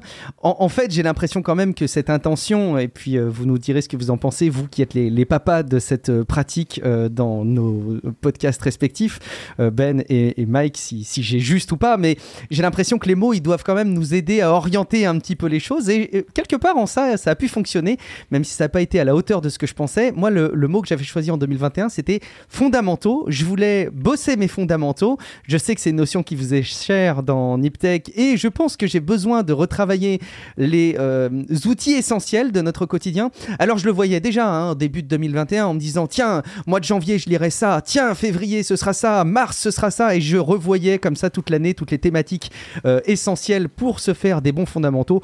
Alors, la réalité m'a vite rattrapé et je me suis rendu compte que j'ai pas pu tenir du tout, du tout, du tout le planning que euh, je m'étais euh, fixé. Euh, quand même, je me suis rendu compte que ça avait dicté certaines petites réflexions de fond, euh, notamment certaines priorités que je me suis faites. Je me suis euh, travaillé mon, mon studio pour avoir mon environnement de travail qui sont indépendants du reste de la maison. Ça fait un petit peu partie des, des fondamentaux que je me suis installé cette année pour euh, euh, m'impulser vers d'autres euh, intentions et d'autres objectifs. Donc, euh, quelque part, il a pu me servir. Mais je vais en faire finalement mon mot de la décennie. Moi, je vais aller plus loin que Oh. toutes ces prédictions et, et tous ces mots mot de l'année. Je vais en faire mon mot de la décennie. Après tout, ça a commencé en 2021. J'en ai jusqu'en 2030 pour mes fondamentaux, donc je le fais bien.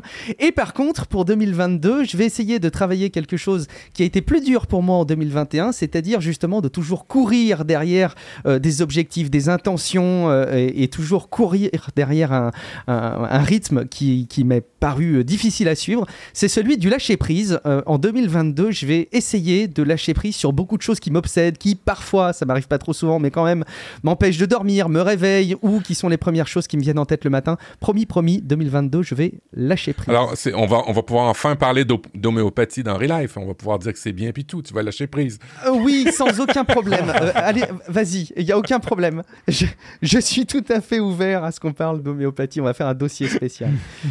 Ben, on continue de faire circuler le micro. Euh, je vais vous faire une confession. Je sais très bien que vous avez discuté après le dernier Niptech euh, de euh, cette présente émission qu'on fait ensemble. J'ai cru entendre, Ben, que tu ne te rappelais même pas de ton mot 2021.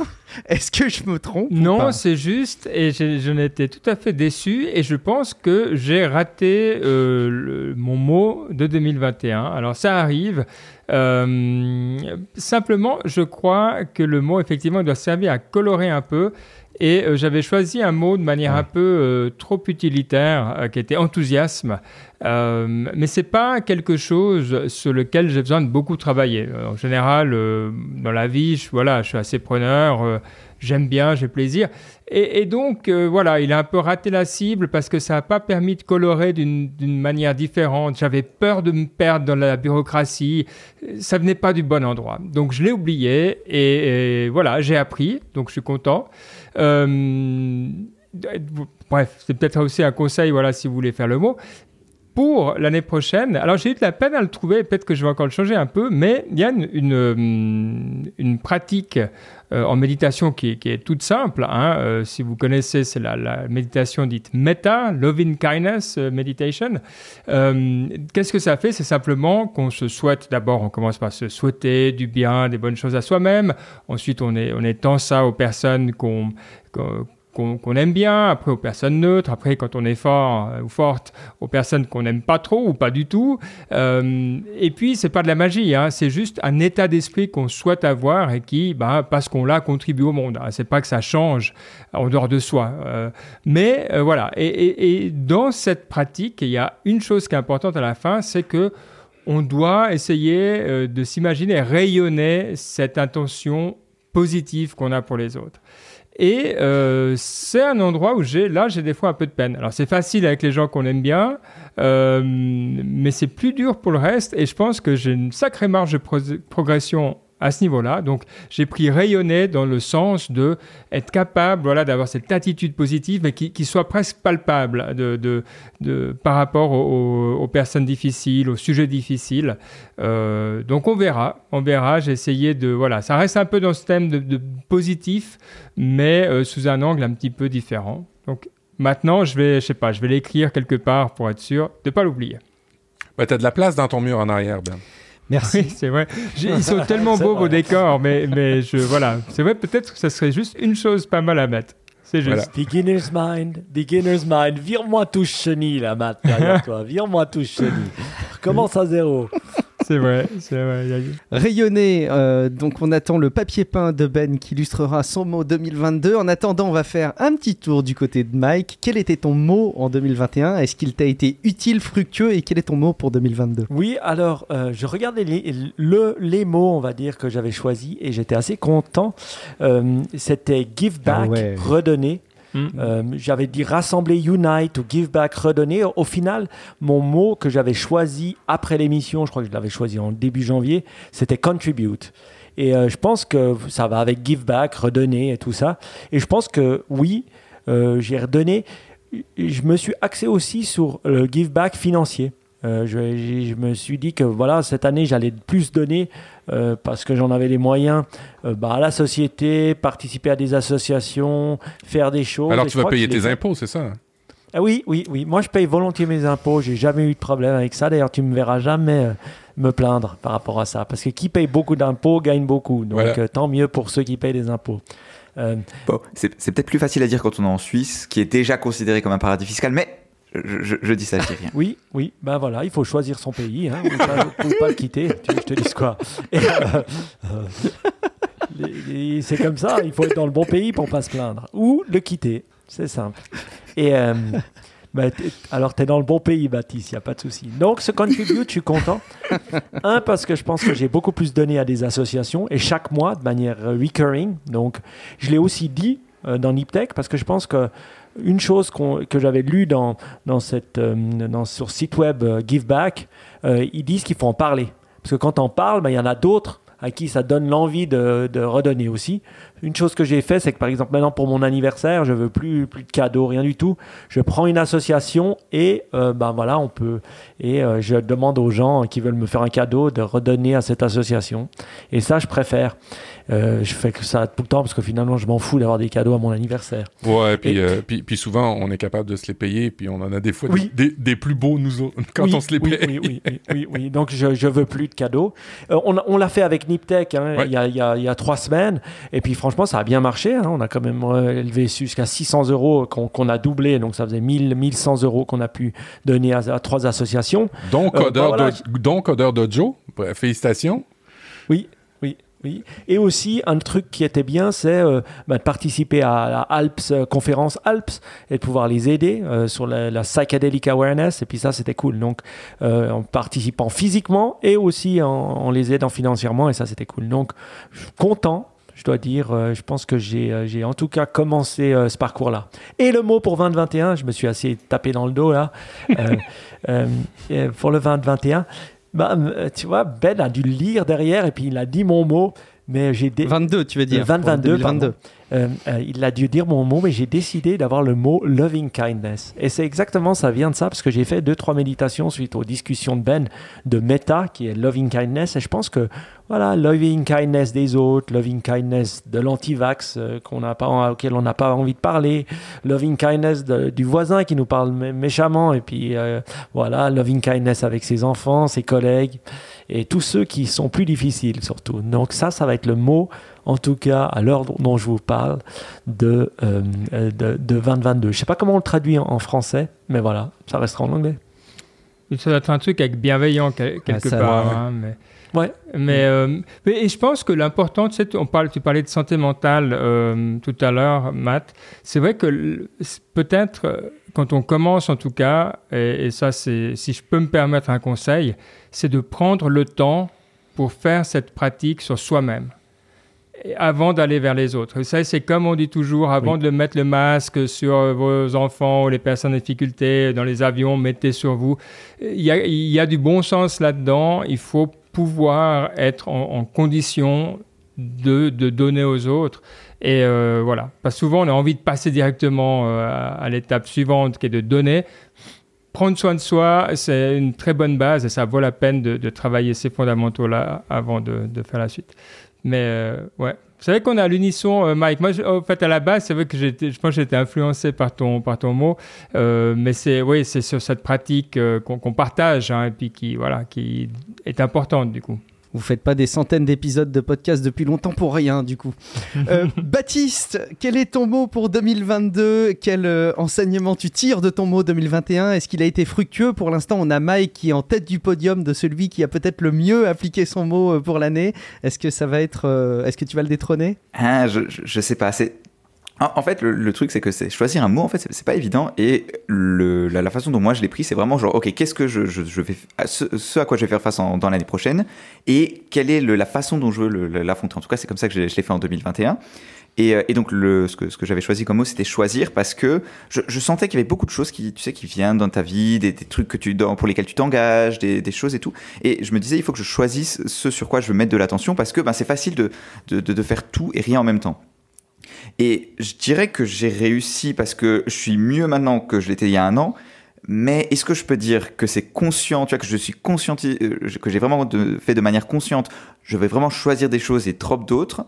Ou est-ce que c'est juste ben, naturellement, c'est des choses que j'aurais faites de toute façon Tu vois, la, différence là, elle n'est pas facile, mais je pense que je suis, enfin, je suis, à l'aise avec là où je suis aujourd'hui. Et, donc, du coup, le mot pour 2022, c'est, alors encore une fois par rapport à, l'année prochaine, donc, pour, comme tu l'as dit, je je suis, étudiant en ce moment, et globalement, dans un an, je suis censé avoir un job et enfin voilà, tu vois, je suis à la fin de, mes études et, euh, et, je me dis, ok, où est-ce que je vais être dans, un an? Qu'est-ce que je vais avoir fait, tu vois, dans, un an pour que je sois content de, la façon dont j'ai euh, euh, affronté les choses, disons? Et du coup, le mot 2022, c'est explorer parce que je, je veux pas tomber dans la zone de confort. Tu vois, c'est aussi un concept un peu fondamental de, de Deep Tech dont on parle souvent, mais tu vois, ne, ne pas tomber dans juste, oh, euh, tu vois, il y a beaucoup d'inertie, vois, dans, ce genre de décision où finalement tu vas juste faire un peu, tu on est des créatures d'habitude, où tu vas faire un peu ce que, ce que tes collègues font, tu vas faire ce que, ce que le, le, truc normal à faire quand, quand tu sors de l'école, et enfin voilà. Et, je, je veux pas tomber là-dedans, tu vois, je veux essayer de trouver quelque chose qui, qui vraiment m'intéresse, qui vraiment me parle, et, euh, et, du coup, sortir un peu des sentiers battus, explorer. Et donc, c'est euh, pour ça que c'est mon mot de, de, 2020. Alors, Baptiste, tu dis, tu parles d'explorer, euh, tu parles d'être en dehors des sentiers battus. L'année prochaine, tu vas avoir ton diplôme et tu vas pouvoir travailler pour vrai. Euh, Immigration Canada, c'est un site. Euh, ah, mais non, il va pas nous voler notre ressource, ou bien? C'est un site qui est euh, fantastique et pour lequel tu vas trouver plein, plein de, de bonnes références. Et toi qui veux être en dehors de ta zone de confort, je peux te dire que à chaque année, on sort de notre zone de confort quand novembre, octobre arrive. alors, c'est Baptiste, je pense qu'il faut qu'on se parle en dehors de l'émission. Oui. Tout à fait. Et moi, je pense aussi qu'il faut pas oublier oui, tu as payé tes études, mais tu les as payées très peu, donc tu dois redonner à la société qui te l'a permis d'avoir des études assez incroyables, qui s'appelle la Suisse. Donc avant de te barrer au Canada et plus jamais revenir, parce que fais gaffe, si tu vas à Montréal, tu ne reviendras pas, ça je suis sûr. Et euh, mais voilà, c'est bien d'explorer. Mais tu as raison, Matt, d'essayer de piquer les, les, bons, les, bons, éléments. Je suis euh, écartelé entre la Suisse et le Canada, c'est pas beau ça. Non, non, non, mais euh, mais il faut sauver la France, euh, Baptiste. Tu sais bien ce qu'il dit l'autre. Il faut, tu sauves la France. Ah, mais par contre, je, par contre, je vais vous laisser euh, Zemmour en France. Je vous le oui, garder. Sauver le soldat Ryan. Il faut sauver le soldat Ryan. C'est ça. À, choisir. Euh, Matt, tu nous as organisé pour cet épisode quelque chose d'inédit. c'est un Secret Santa. J'ai l'impression que du côté de chez toi, on n'appelle pas ça un Secret Santa, mais au hasard une pige de cadeaux. Je trouve ça très mignon d'ailleurs. Est-ce que tu nous expliques le principe? Alors, une pige de cadeaux, ça vient du terme piger. Euh, j'ai pigé quelqu'un. Alors, on prend. Euh, probablement que c'est en France aussi. J'ai l'impression que je vais, vous, je vais vous faire découvrir quelque chose que tout le monde connaît, mais c'est pas grave, je vais le faire quand même. On prend un chapeau, on met tous les noms des personnes là-dedans, on pige euh, le nom de la personne, on garde le nom de la personne et après ça, bon, on lui fait un cadeau. Alors c'est pour ça qu'on appelle ça une pige de cadeau parce qu'on l'a pigé. Ce que j'ai fait, c'est que j'ai pris euh, vos cinq emails. Alors maintenant, vous allez être spammé de manière incroyable par une compagnie que vous n'allez pas connaître, mais c'est pas grave. Euh, et puis j'ai pris vos, vos, vos, les cinq, euh, vos cinq emails et ben, je l'ai envoyé dans la machine. Et maintenant, ben c'est le moment où on dévoile les cadeaux. Alors le premier en tête de liste, c'est Baptiste. Baptiste, qui as-tu pigé cette année. Et quel est le cadeau? Et là, le cadeau, ça devait être euh, quelque chose de gratuit. Alors, c'est un blog, euh, post, un podcast, c'est une vidéo YouTube, ça peut être n'importe quoi, mais que ce soit gratuit, puis qui va, euh, selon toi, peut-être aider la personne que tu as pigé. Alors, Baptiste commence. Alors, moi, moi j'ai tiré Mike, du coup. Enfin, l'email le, avait le, nom de Mike dans le, dans le, chapeau. Et, et, en fait, bah, c'est un peu tricky, tu vois, pour faire une recommandation, parce que je me suis dit, mais attends, quelle recommandation je n'ai pas déjà faite dans Niptech?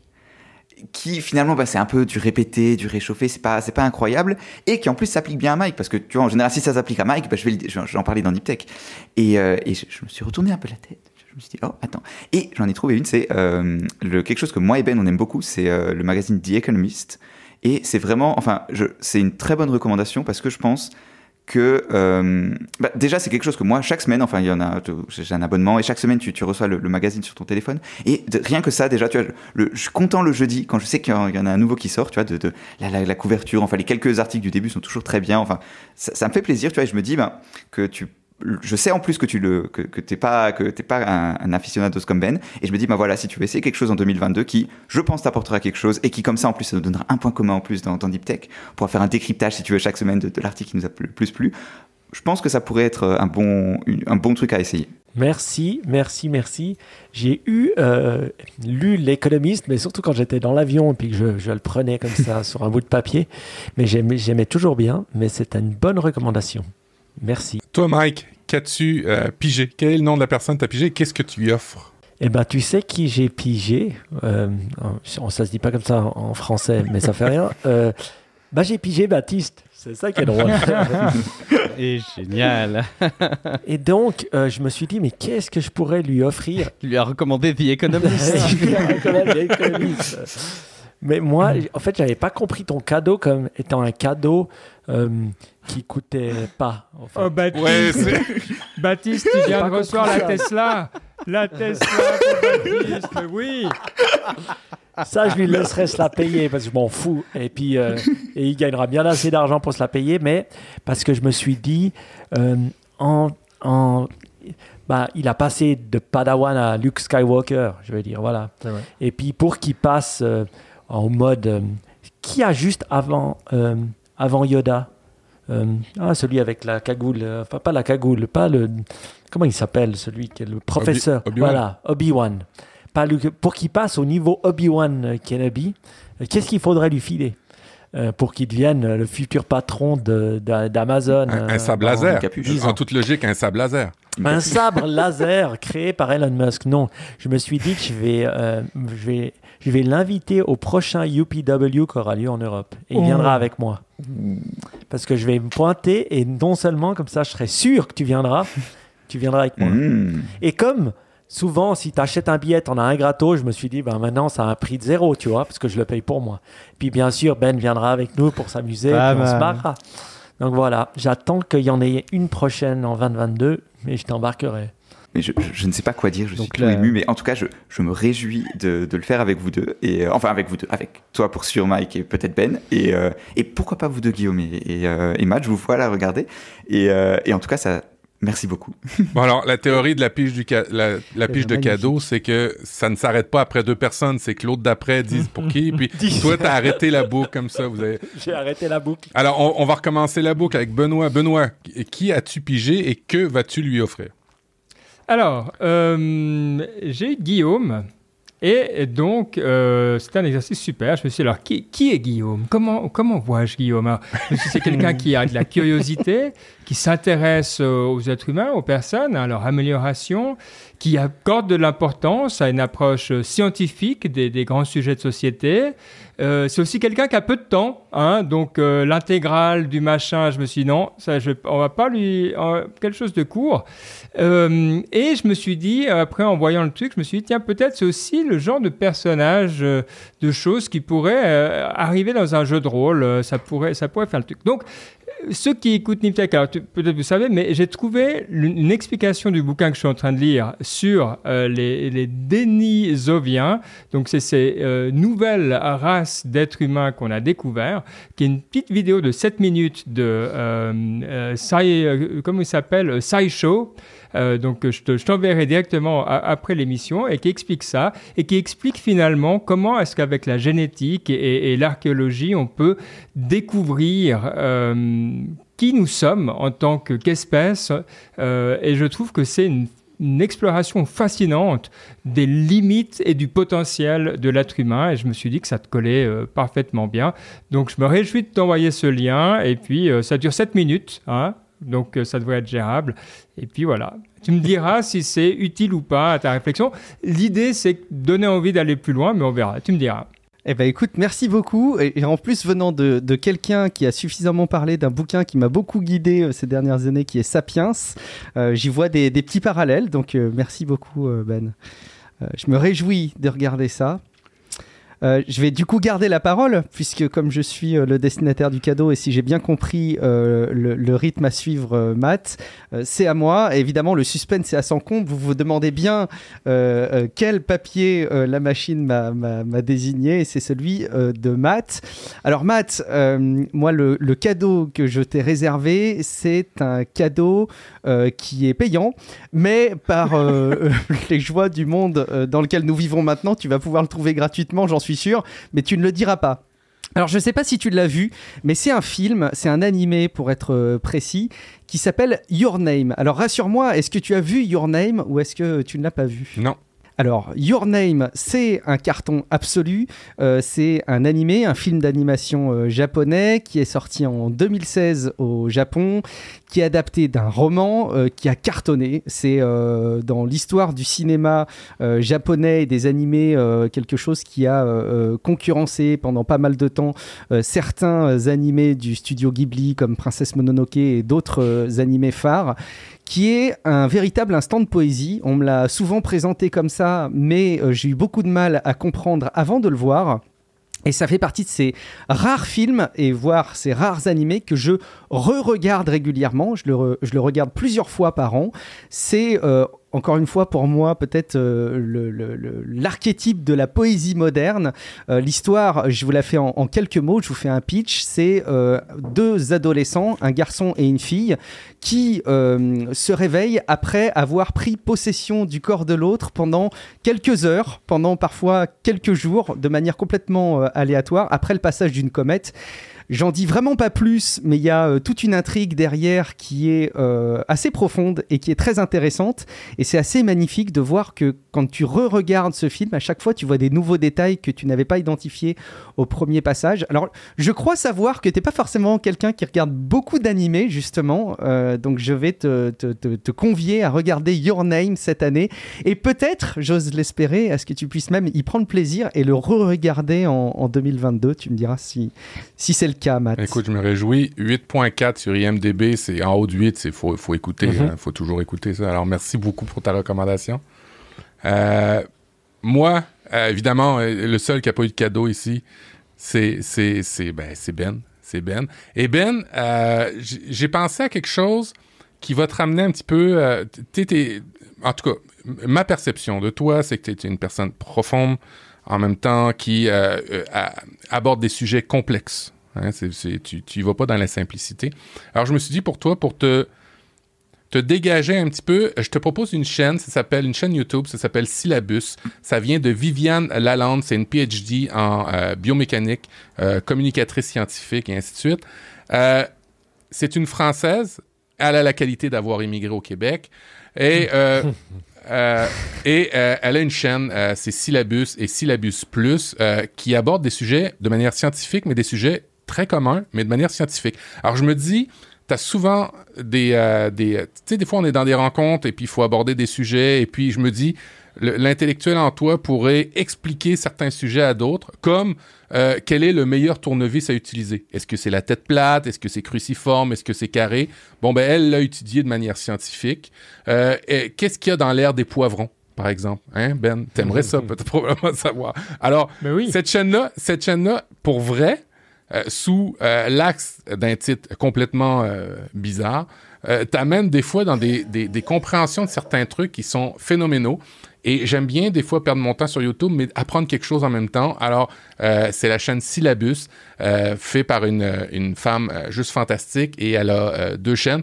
Elle a fait dernièrement sur sa deuxième chaîne une série complète sur la communication scientifique. Comment on vulgarise des choses, comment on tombe pas dans les pièges d'explications de, de, à certaines personnes, à des journalistes par exemple, et ainsi de suite. Fait bref, euh, c'est vraiment riche, riche euh, en termes de, contenu. Et comme je le disais, ben, une personne intelligente car elle est immigrée au, Québec. Alors, euh, c'était mon cadeau pour toi cette année, Ben. Merveilleux, j'adore. Tu ne verras plus jamais ta bouilloire faire du bruit pendant qu'elle chauffe l'eau de ton thé vert de la même manière, Ben, quand tu auras vu cette chaîne. Merci Matt pour euh, cette initiative. Je trouve ça sympa cet exercice. Euh, euh, on verra s'il sera reproduit les années suivantes, mais je trouve qu'il a vraiment son sens. ce qui a aussi beaucoup de sens, c'est, vous le savez, la tradition de clôturer un épisode de podcast, en particulier de Niptech, avec une citation. Et on se doit d'écouter le maître des citations, le maître des quotes, qui est Mike. Mike, rassure-moi, est-ce que tu as fait l'exercice de préparer une quote intraductible ou intraduisible je sais plus comment on dit, pour Ben pour cette euh, fin d'épisode? Oui, euh, mais malheureusement, il la connaît parce que je me suis dit, bon, bah, je dois aller chercher une côte que j'ai j'ai essayé de trouver. Alors, je dois, euh, cette année, alors j'ai essayé de prendre la meilleure, en fait, celle qui me paraissait euh, être la plus cool. Euh, voilà. Alors, il faut savoir que mes quotes cette année, elles ont été très cryptiques parce que j'ai beaucoup, beaucoup lu de livres sur, le, sur, le, sur la philosophie indienne. Et je dois dire, je regardais, je ne sais pas si vous êtes abonné à Goodreads. Est-ce qu'il y en a un, d'entre vous qui est abonné à Goodreads? Alors, c'est lié à vos comptes et ils vous disent ce que vous lisez. Euh, c'est assez cool. Et puis ça donne des tips euh, sur quoi lire, c'est vachement bien. Et là, ils te font un récapitulatif de ce que tu as lu. Alors j'ai lu quand même, j'étais content, sans mon Audible, hein, juste avec les livres physiques, 3800 pages. Donc j'étais là assez content. Et j'ai lu 18 euh, livres. Donc j'étais là cool. Mais alors quand j'ai vu la gueule des livres, voilà, il y avait, c'était assez cryptique. Donc j'étais là, bon, oui, c'est vous savez, il y, a toujours des phases bleues, roses, vertes. Moi, c'est un peu la phase euh, ben, Indian philosophy. Donc, euh, mais ça m'a bien aidé et je continue. C'est ça le pire. Donc voilà, j'en suis dans ma deuxième année et ça continue. Donc ça, c'est bien. Si vous voulez des petites recommandations, je peux toujours vous les donner. Mais la citation, elle est un peu dans ce sens-là. Euh, mais Ben, il va la traduire avec grande joie. Vous êtes prêts? Te est prêt. Allons-y. Hmm. Alors, elle dit la, la chose suivante. Donc, c'est toujours ça la tradition hein, chez Niptech. Je la lis en anglais, Ben l'a traduit. Who looks outside dreams, who looks inside awakes. Carl Jung. C'est beau. Et là, je dois dire, elle était extra sympa, Mike, parce qu'en fait, il a mis la traduction à côté. Donc, déjà, merci, c'est pas toujours le cas. Celui qui regarde à l'extérieur rêve, celui qui regarde à l'intérieur s'éveille. Carl Jung, suisse, zurichois d'ailleurs. Et alors, pourquoi elle te parle? Euh, Pourquoi elle, me parle, moi? Pourquoi? Parce que je pense que, ouais, des fois, on cherche beaucoup à regarder euh, l'extérieur, donc nos propres sens, ce qu'on voit, ce qu'on touche, ce qu'on mange, comme étant quelque chose qui nous, qui nous drive. Alors que c'est vrai qu'à travers, ben, plus la philosophie indienne ou même bouddhiste, euh, ou même de, ouais, de, de, tout ce qui est de l'Est, quand on regarde à l'intérieur, ben c'est là qu'on s'éveille, c'est là qu'on qu'on s'améliore, si on veut bien. on peut le faire à travers la méditation, on peut le faire à travers l'écoute de l'autre, plus que de parler et d'utiliser ses cinq sens. Et je trouve que c'était incroyablement joliment dit. Euh, et euh, il faut savoir que, que, que, Carl Jung était un, pas un expert, mais il, était très très très influencé par tout ce qui se faisait à, à l'Est, euh, notamment en Inde. Et donc voilà, ça je trouve que c'est une jolie citation. Vas-tu t'éveiller en 2022, très cher Matt? Euh, C'est ce qu'il faudrait. Euh, c'est ce qu'il faudrait parce que je suis endormi. Euh, honnêtement, pour, pour vrai, la tranche. ok, je vais vous partager une tranche de vie. depuis le début de la pandémie, c'est pas forcément évident. Hein. Euh, et avec des enfants, et au Québec, on, est quand même assez enfermé euh, l'hiver. Et oui, c'est vrai que euh, je vais dans la facilité et je fais plus grand-chose. Alors c'est pourquoi j'ai décidé de m'acheter une moto. Dernièrement, je me suis offert ce cadeau-là et je vais commencer à voyager comme je le faisais auparavant. Alors oui, et puis de nouveau, hein, la, citation, c'est celui qui regarde à l'intérieur, à l'extérieur rêve, celui qui regarde à l'intérieur s'éveille. Euh, je fais un lien avec ce que Ben, tu as dit euh, par rapport à, de s'aider soi-même, euh, de se comprendre soi-même en premier mm. avant d'essayer d'aller vers l'extérieur et, de, de, et ça, ça fait beaucoup de sens. Alors, merci messieurs de, de Niptech. Vous amenez beaucoup de d'inspiration en cette fin d'année pour Relife et vous faites ce que vous faites si bien à chaque épisode. Euh, de nous inspirer, nous donner euh, des choses à réfléchir. On vous écoute toutes les deux semaines. Merci beaucoup, beaucoup à vous d'abord qui nous avez écoutés. Et puis, euh, bah, c'était un vrai plaisir, hein, je pense, de partager ce petit moment tous les cinq. On va pas se quitter comme ça. Il faut avant tout, ça fait partie de nos fondamentaux de podcast, rappeler aux gens qui nous écoutent où on peut nous retrouver. Allez, je vais reprendre le même ordre que euh, euh, les mots de 2022. Donc, à commencer par toi, Matt, où est-ce qu'on peut te retrouver sur Internet Profduweb.com, l'éternel nom de domaine qui reste et perdure. Vous retrouverez tous les liens qui vont bien. Magnifique, merci Matt. Ben, où est-ce qu'on peut te retrouver en, 2022 sur Internet? Ouais, étant euh, old school, euh, at Bakurdi euh, sur Twitter, puis sinon pour toute l'équipe, at Niptech Podcast. On a même un info at niptech.com euh, qui sert pour tout le monde. Vous pouvez spammer. Merci Ben. Exact. Oui, envo- envo- envoyer des invitations à des Secret Santa surprises comme ça. Euh, euh, Mike, où est-ce qu'on peut te retrouver? Ben, je pense SYDE sur Twitter. Alors, je l'utilise beaucoup moins qu'avant, mais je l'utilise quand même. Donc, euh, je- j'essaie de poster mes quotes comme ça, je les oublie pas pour, le, pour les émissions suivantes. Et voilà, donc, euh, ouais. Et puis, je pense que niptech.com, c'est toujours un bon, un- une bonne, une bonne, un bon endroit où aller, euh, car euh, Baptiste fait tellement du bon travail. Il y a tout, il y a tous les liens, tous les trucs. Donc, euh, voilà. Toutes les recommandations de livres bouddhistes de Mike sont sur niptech.com. Oui, vous les retrouverez toutes. toutes euh, tous ces Goodreads de 2021 sont sur euh, niptech.com. Euh, Baptiste, où est-ce qu'on peut te retrouver? Alors aussi, bah, tout d'abord sur Niptech, si vous voulez m'entendre plus, je pense que c'est- là le, le principal endroit. Et sinon, si, sur Twitter, mais un, un jour je me mettrai à tweeter, je pense que je, je mettrai une photo de moi et je commencerai à tweeter, etc. etc. Et, euh, et ça, mon Twitter, c'est bfright, E B-F-R-E-Y-D-T. Merci Baptiste, je suis Guillaume Vendée. Vous me retrouvez euh, sur guillaumevendée.fr et c'est ma petite nouveauté sur Twitch chaque dimanche soir à 21h euh, pour soit des enregistrements de Real Life ou pour du jeu vidéo. Merci encore une fois beaucoup de nous avoir écoutés. Si vous n'étiez pas abonné à Niptech et que vous les avez découverts, vous savez ce qu'il vous reste à faire. Si vous ne connaissiez pas Real Life, euh, les exercices sont les mêmes. Il vous suffit de rajouter Real Life dans votre app de podcast. Dans tous les cas, on est ravis de vous retrouver très prochainement dans un futur épisode et peut-être, allez savoir, dans un an pour de nouveaux bilans et de nouvelles perspectives. Très bonne continuation. Ciao à toutes et à tous. Ciao. Ciao, ciao. Ciao. Ciao